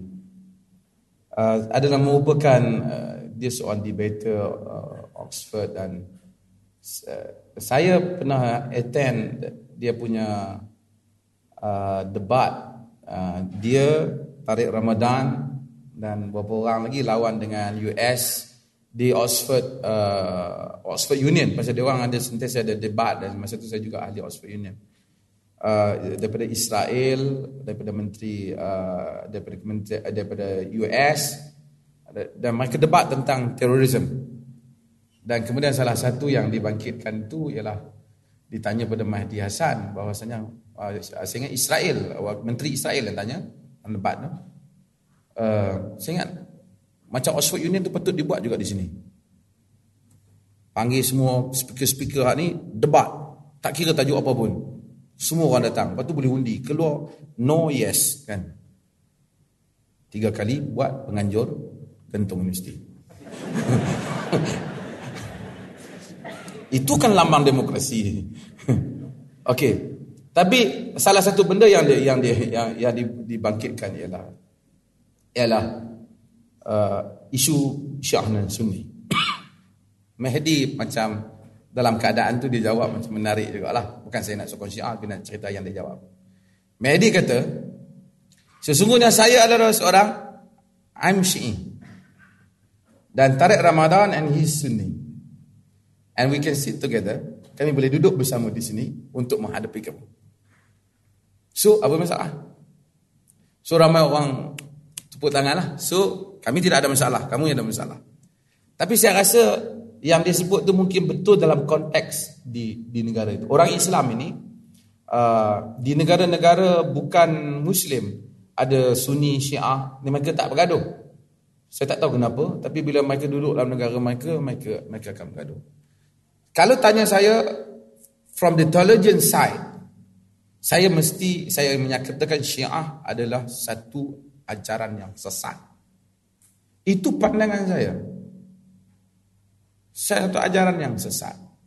Cuma apabila bagaimana orang nak deal dengan ni. Kenapa saya juga bersetuju untuk Syiah bahaya dalam negara ini. Saya akan pergi kepada poin lain. Kerana masalah Syiah apabila diwujud dalam negara-negara orang Islam, mereka tidak tahu untuk wujud secara harmoni. Di Pakistan berlaku pertempuran, pembunuhan. Di Iraq hanya kerana orang itu sun, namanya Abu Bakar dan Omar, dia dibunuh. Dan ini satu benda, orang-orang yang lunak dengan Syiah. Dulu Mustafa Sibai yang cuba buat takrib Sunni dan Syiah untuk mendamaikan Sunni dan Syiah. Akhirnya gagal.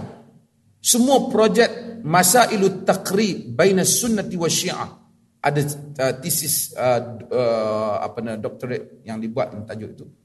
Gagal disebabkan kerana tidak sikap yang tidak dapat tolerance antara dua puak ni, yang sentiasa membawa kepada pergaduhan yang berakhir dengan pembunuhan. Doktor Qaradawi dia cuba buat satu apa nama apa ittihad ulama yang menggabungkan sunnah dengan syiah. Akhirnya dia juga tak tahan dengan syiah, kerana melihat pembunuhan yang dilakukan oleh orang syiah di Iraq, di Iran terhadap Sunni dan di wilayah-wilayah yang lain. So memang benar pada suatu sudutnya. Kalau saya masa duduk di Oxford, uh, saya punya kawan saya, saya suka dengan dia, Doktor Misbahi saya sebut ini. Uh, dia good friend. Dia seorang, saya ingat dia seorang mullah, dan dia, dia selalu kita berdebat, berbahas, dia membuat kajian tentang mysticism, tentang, tentang Ar-Rumi dan, dan seumpamanya. Dan saya dapat sebahagian maklumat tentang dia dan juga tentang tentang Ibnu Arabi, dan saya, kami selalu bertukar pandangan, kadang-kadang panas antara kami tiap hari kerana dia duduk. Dia seorang syiah, tapi dalam konteks scholars dia lain. Saya mungkin boleh membaca buku Ali Syarati ataupun Ayatullah Mutahari tentang politik. Seperti mana kita juga mungkin boleh membaca pandangan-pandangan pandangan Fidel Castro ataupun pasapah-pasapah yang dianuti oleh Che Guevara. Tetapi itu tidak ada masalah. Tapi itu bukan bererti maka saya telah menjadi syiah. Saya telah buat sebut satu benda bahawasanya jika tongkat Ali dan kacik Fatimah adalah perlambangan kepada unsur syiah di dalam perubatan Melayu. Tidak dinamakan tongkat Abu Bakar dan kacik apa nama Aisyah ataupun Hafsah, kan? Tapi jika kita makan kopi tongkat Ali, tidak berarti kita telah menjadi syiah.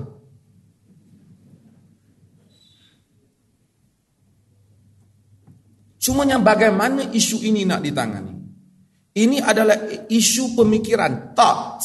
Dan saya selalu kata isu pemikiran hendaklah ditangani dengan pertama dengan dialog. Dialog pemikiran. Dialog pemikiran.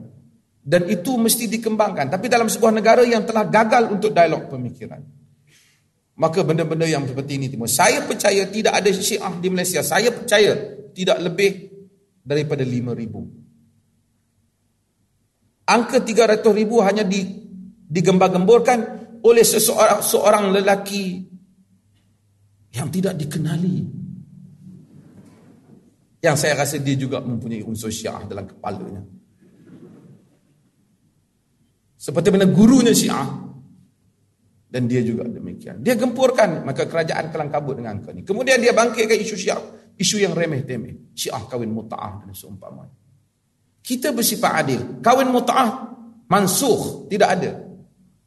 Tetapi tuan-tuan, kita tak boleh kata kahwin muta'ah ialah satu perkara yang jijik dan kotor. Kita tak boleh kata. Kita kata mansukh, dimansukhkan. Sebab apa? Walaupun syiah kita tak terima, kerana pernah pada satu zaman masa Nabi mengizinkan kahwin muta'ah dan kemudian dimansuhkan, dibatalkan. Adakah kita nak kata Nabi pernah mengizinkan perkara yang jijik dan jelek pada satu masa? Walaupun syiah tak betul, tapi the way you lawan benda tu juga tak betul. Katakan mut'ah tak boleh, tapi mut'ah yang jijik ialah mut'ah seperti yang dibuat di Iraq dan di Iran, yang menghampiri macam pelacuran. Tapi mut'ah itself adalah satu benda yang dibenarkan pada satu masa kemudian telah dibatalkan. Ini sarjana yang perlu bercakap. Akhirnya kalau bukan sarjana yang bercakap, macam itulah. Nanti ada syiah grade C, grade B pula.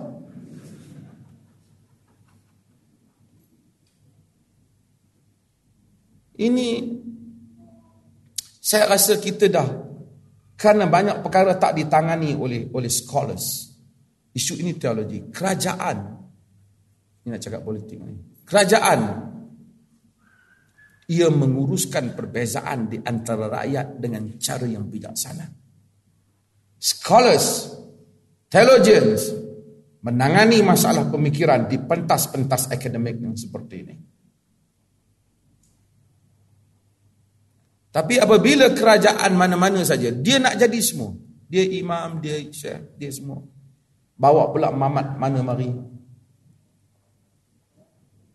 Ini akan menjadikan kelang kabut sahaja. Silakan saudara kita. Okay, saya Fahmi dari U T M. Uh, saya yakin bila bercerita tentang toleransi, sudah tentu ada batas. Apa dia? Sudah tentu ada batas. Sebab kita bimbang Saudara saudara jawab sikit daripada mikrofon. Okey. Uh, saya yakin bahawa uh, toleransi dan keragaman toleransi okay. sudah terbatas kan? Jadi soalan saya dulu lama ni lah minta kebebasan isu mengamuk dan juga gagasan hak asasi manusia. Itu soalan pertama saya. Soalan kedua saya, uh, sejauh mana penting kita mempertahankan undang-undang yang menjaga kepentingan Islam, uh, terutama dari daya-daya agama. Setiap orang ada budaya dia. Toleransi tidak bermaksud kita menerima semua benda yang salah. Orang nak kahwin lelaki dengan lelaki, takkan kita nak terima dalam budaya kita. Ia satu perjuangan yang takkan berjaya. Saya dah cakap dengan dia orang, dia orang hubungi saya, saya tak berjaya. Ini benda yang stupid lah, lawan bagi amat tak berjaya. Takkan ada orang nak izinkan kahwin lelaki dengan lelaki, perempuan dengan perempuan. Dan kadang-kadang mereka ni, saya pernah attend sekali yang yang dibuat di, di U K yang yang golongan ni kan L G B T ni. Dia kata, kerana dia pun tak faham budaya, dia kata kita pergi ke negara Arab, Arab tak ada masalah, lelaki cium sama lelaki dia hadap ramai. Di U K masih lagi ada masalah. Sebuah raya ke? Dia kata bila jumpa dia tunjuk cium. Kan orang Arab kan, itu bukan cium seksual punya cium, itu budaya dia letak pipi je, bunyi je. Jadi dia pun tak faham kadang-kadang apa yang berlaku dalam masyarakat orang lain. Kita tidak mengiktiraf benda yang bercanggah dengan dasar-dasar kita. Cuma toleransi mungkin boleh diterjemahkan dalam benda yang lain. Macam mana kita nak menangani pandangan itu? Adakah dengan cara saya menyuruh mereka ditangkap dan dibakar?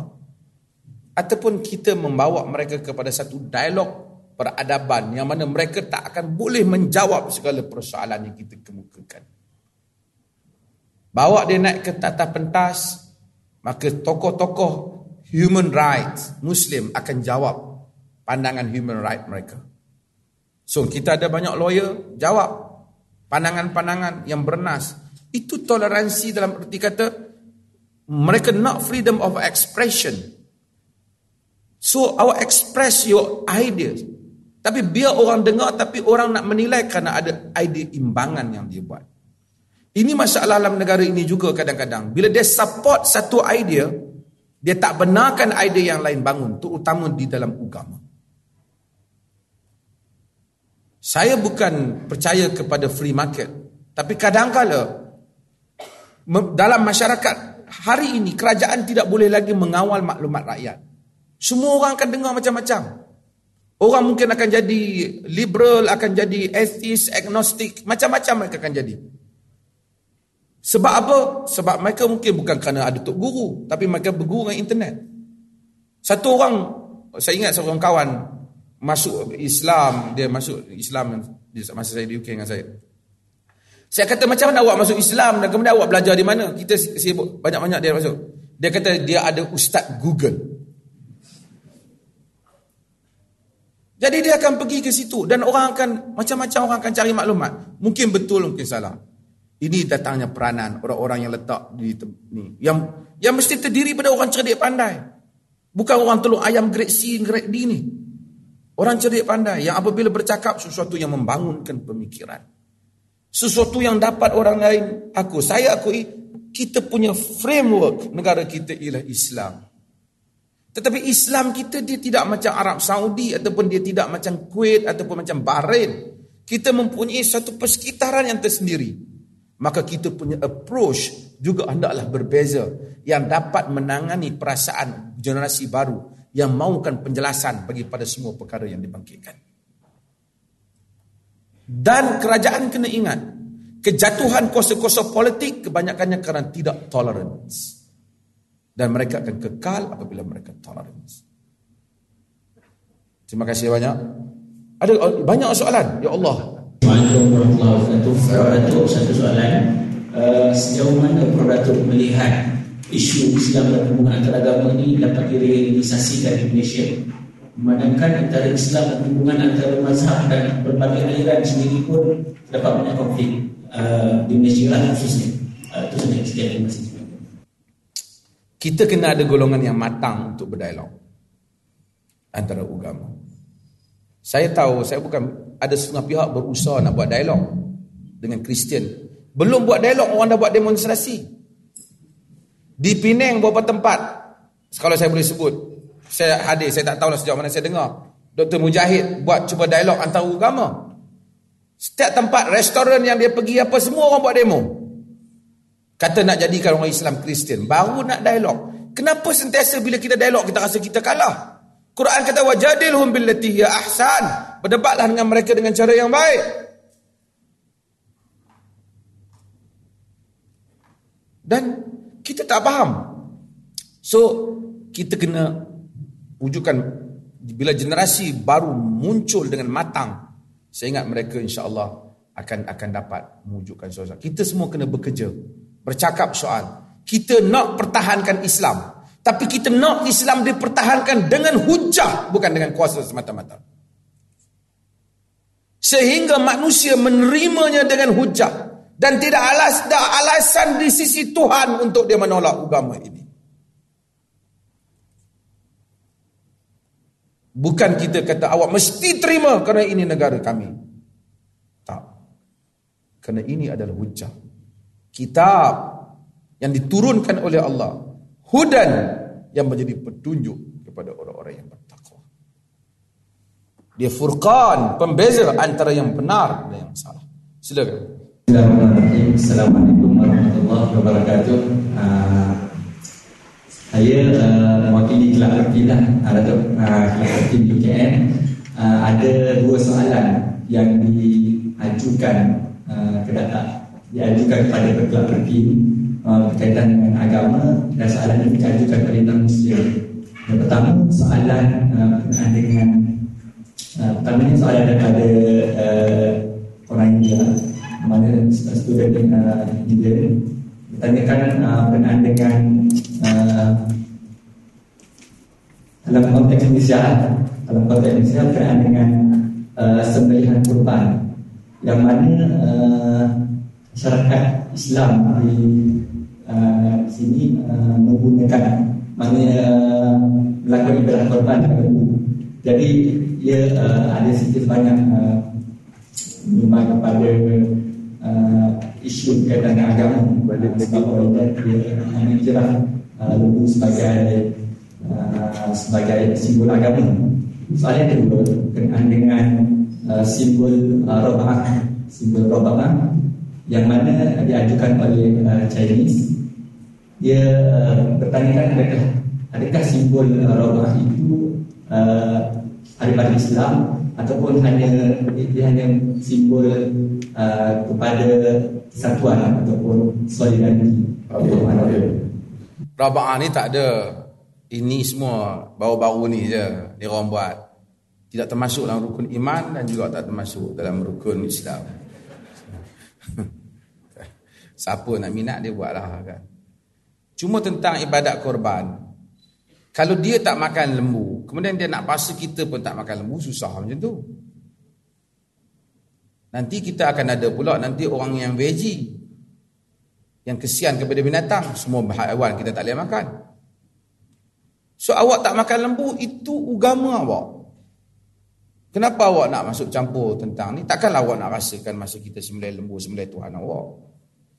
Dan saya rasa, kerana dia kata, apa yang mengganggu dia? Kalau dia kata ganggu kerana dia tengok, dia tak payah tengok. Tapi kita, saya sebut, kalau semua benda nak di-standardisekan, mungkin kes ni berlaku sebab hari tu ada orang pergi sembelih di di sekolah. Dan itu pun mungkin tak apalah, boleh dibincang lain lah kan. Mungkin tempat yang sesuai, tak mau pergi pelajar tengok ke apa.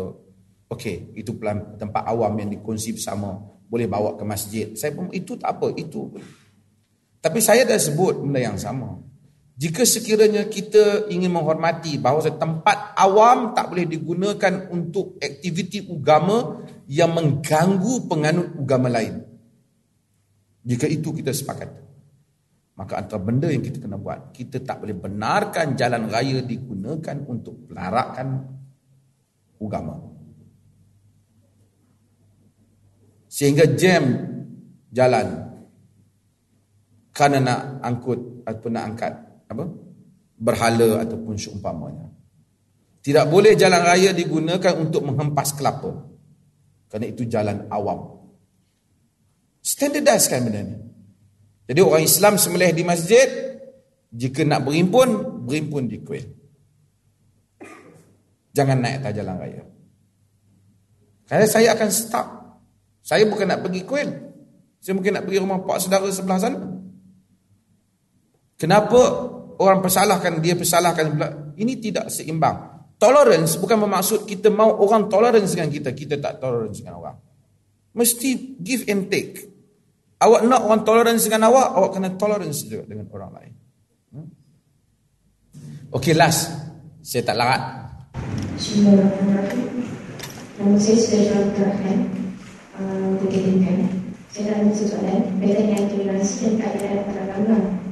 Dan sebetulnya kita mengiktiraf kebenaran agama lain, tapi kita kita mengiktiraf kebenaran mereka, tapi kita mengiktiraf kebenaran mereka. Tapi kalau dalam dalam konteks pembinaan pusat ibadah dalam kita yang meletakkan uh, asas solat agama Islam dalam berbagai, tapi mengaku uh, ada pembinaan Calvary Convention Center yang merupakan gereja terbesar di Asia Tenggara. Uh, padahal pembinaan kita yang berarti orang Islam, yang di mana gereja uh, sebut boleh membuatkan lima ribu orang sekaligus dan mempunyai bahasa Islam. Kalau ikutkan fakta, um, jumlah ataupun peratusan orang miskin di Indonesia adalah bawah daripada sepuluh peratus. Soalan anda saya, adakah ini adalah toleransi antara agama dan adakah ini adalah perempuan keadaan yang disumber Islam? Terima kasih. Tuan, ini adalah seorang pentadbiran dan keselamatan awam. Kalau kita beli satu tanah besar, kemudian kita buat bangunan kita di atas tanah kita, kalau satu pihak nak kata tak boleh awak bina benda ni, kita nak kena bagikan argument yang cukup. Not just simply kerana saya rasa tak selesa kerana awak buat besar rumah pada saya. Awak bukan Muslim, kenapa awak nak buat besar rumah pada saya? Ini negara Muslim. Ini juga nak kena satu justifikasi yang kuat. Saya tahu ramai orang tanya, tapi saya kata kita kena bagi tu justifikasi yang kuat. Kalau awak bina ni akan berlaku pergaduhan, fahamnya.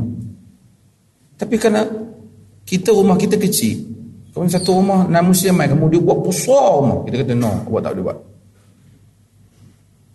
So kita nak kena, supaya kita jangan, orang akan nampak kita tidak adil, kan? So kalau dia kata boleh larang, tapi carikan justifikasi yang benar dan diterima. Boleh benar dan diterima. Dan saya, saya last saya, kita kena besarkan ruang fikir.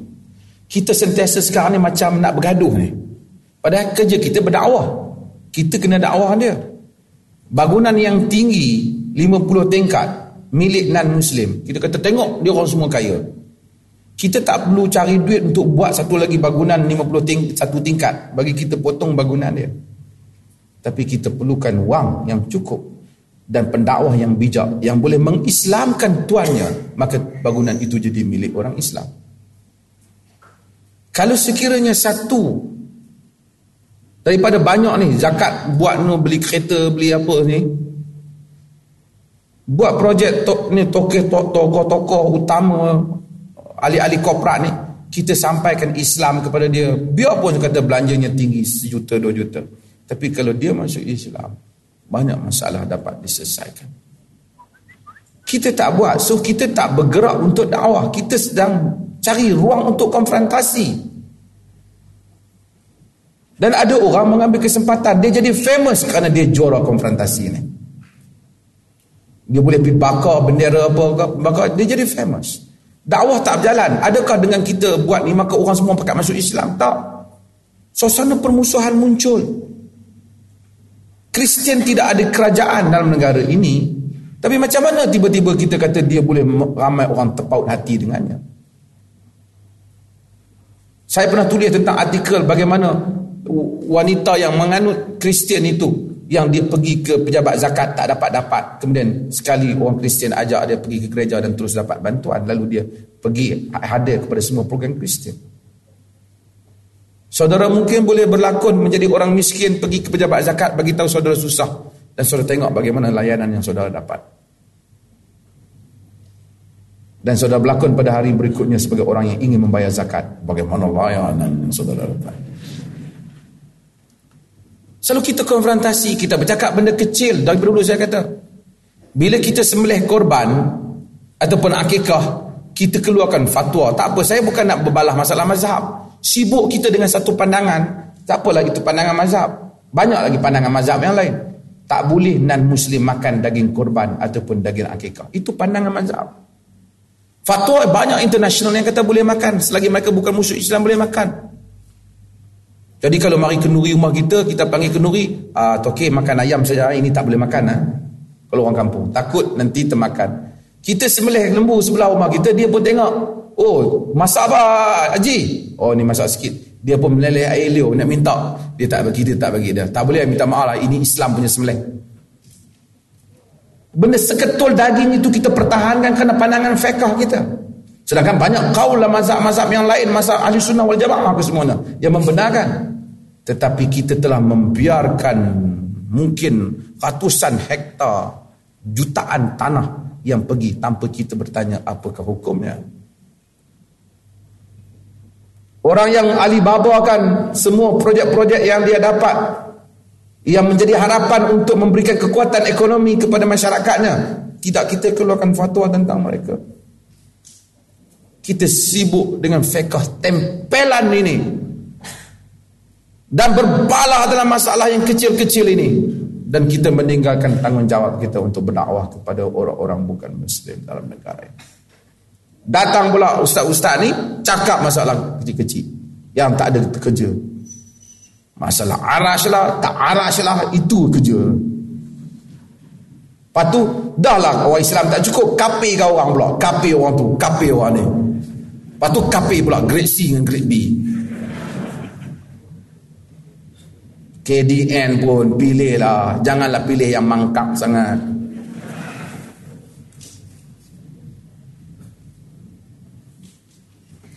Mudah-mudahan Tuhan rahmati. Terima kasih banyak.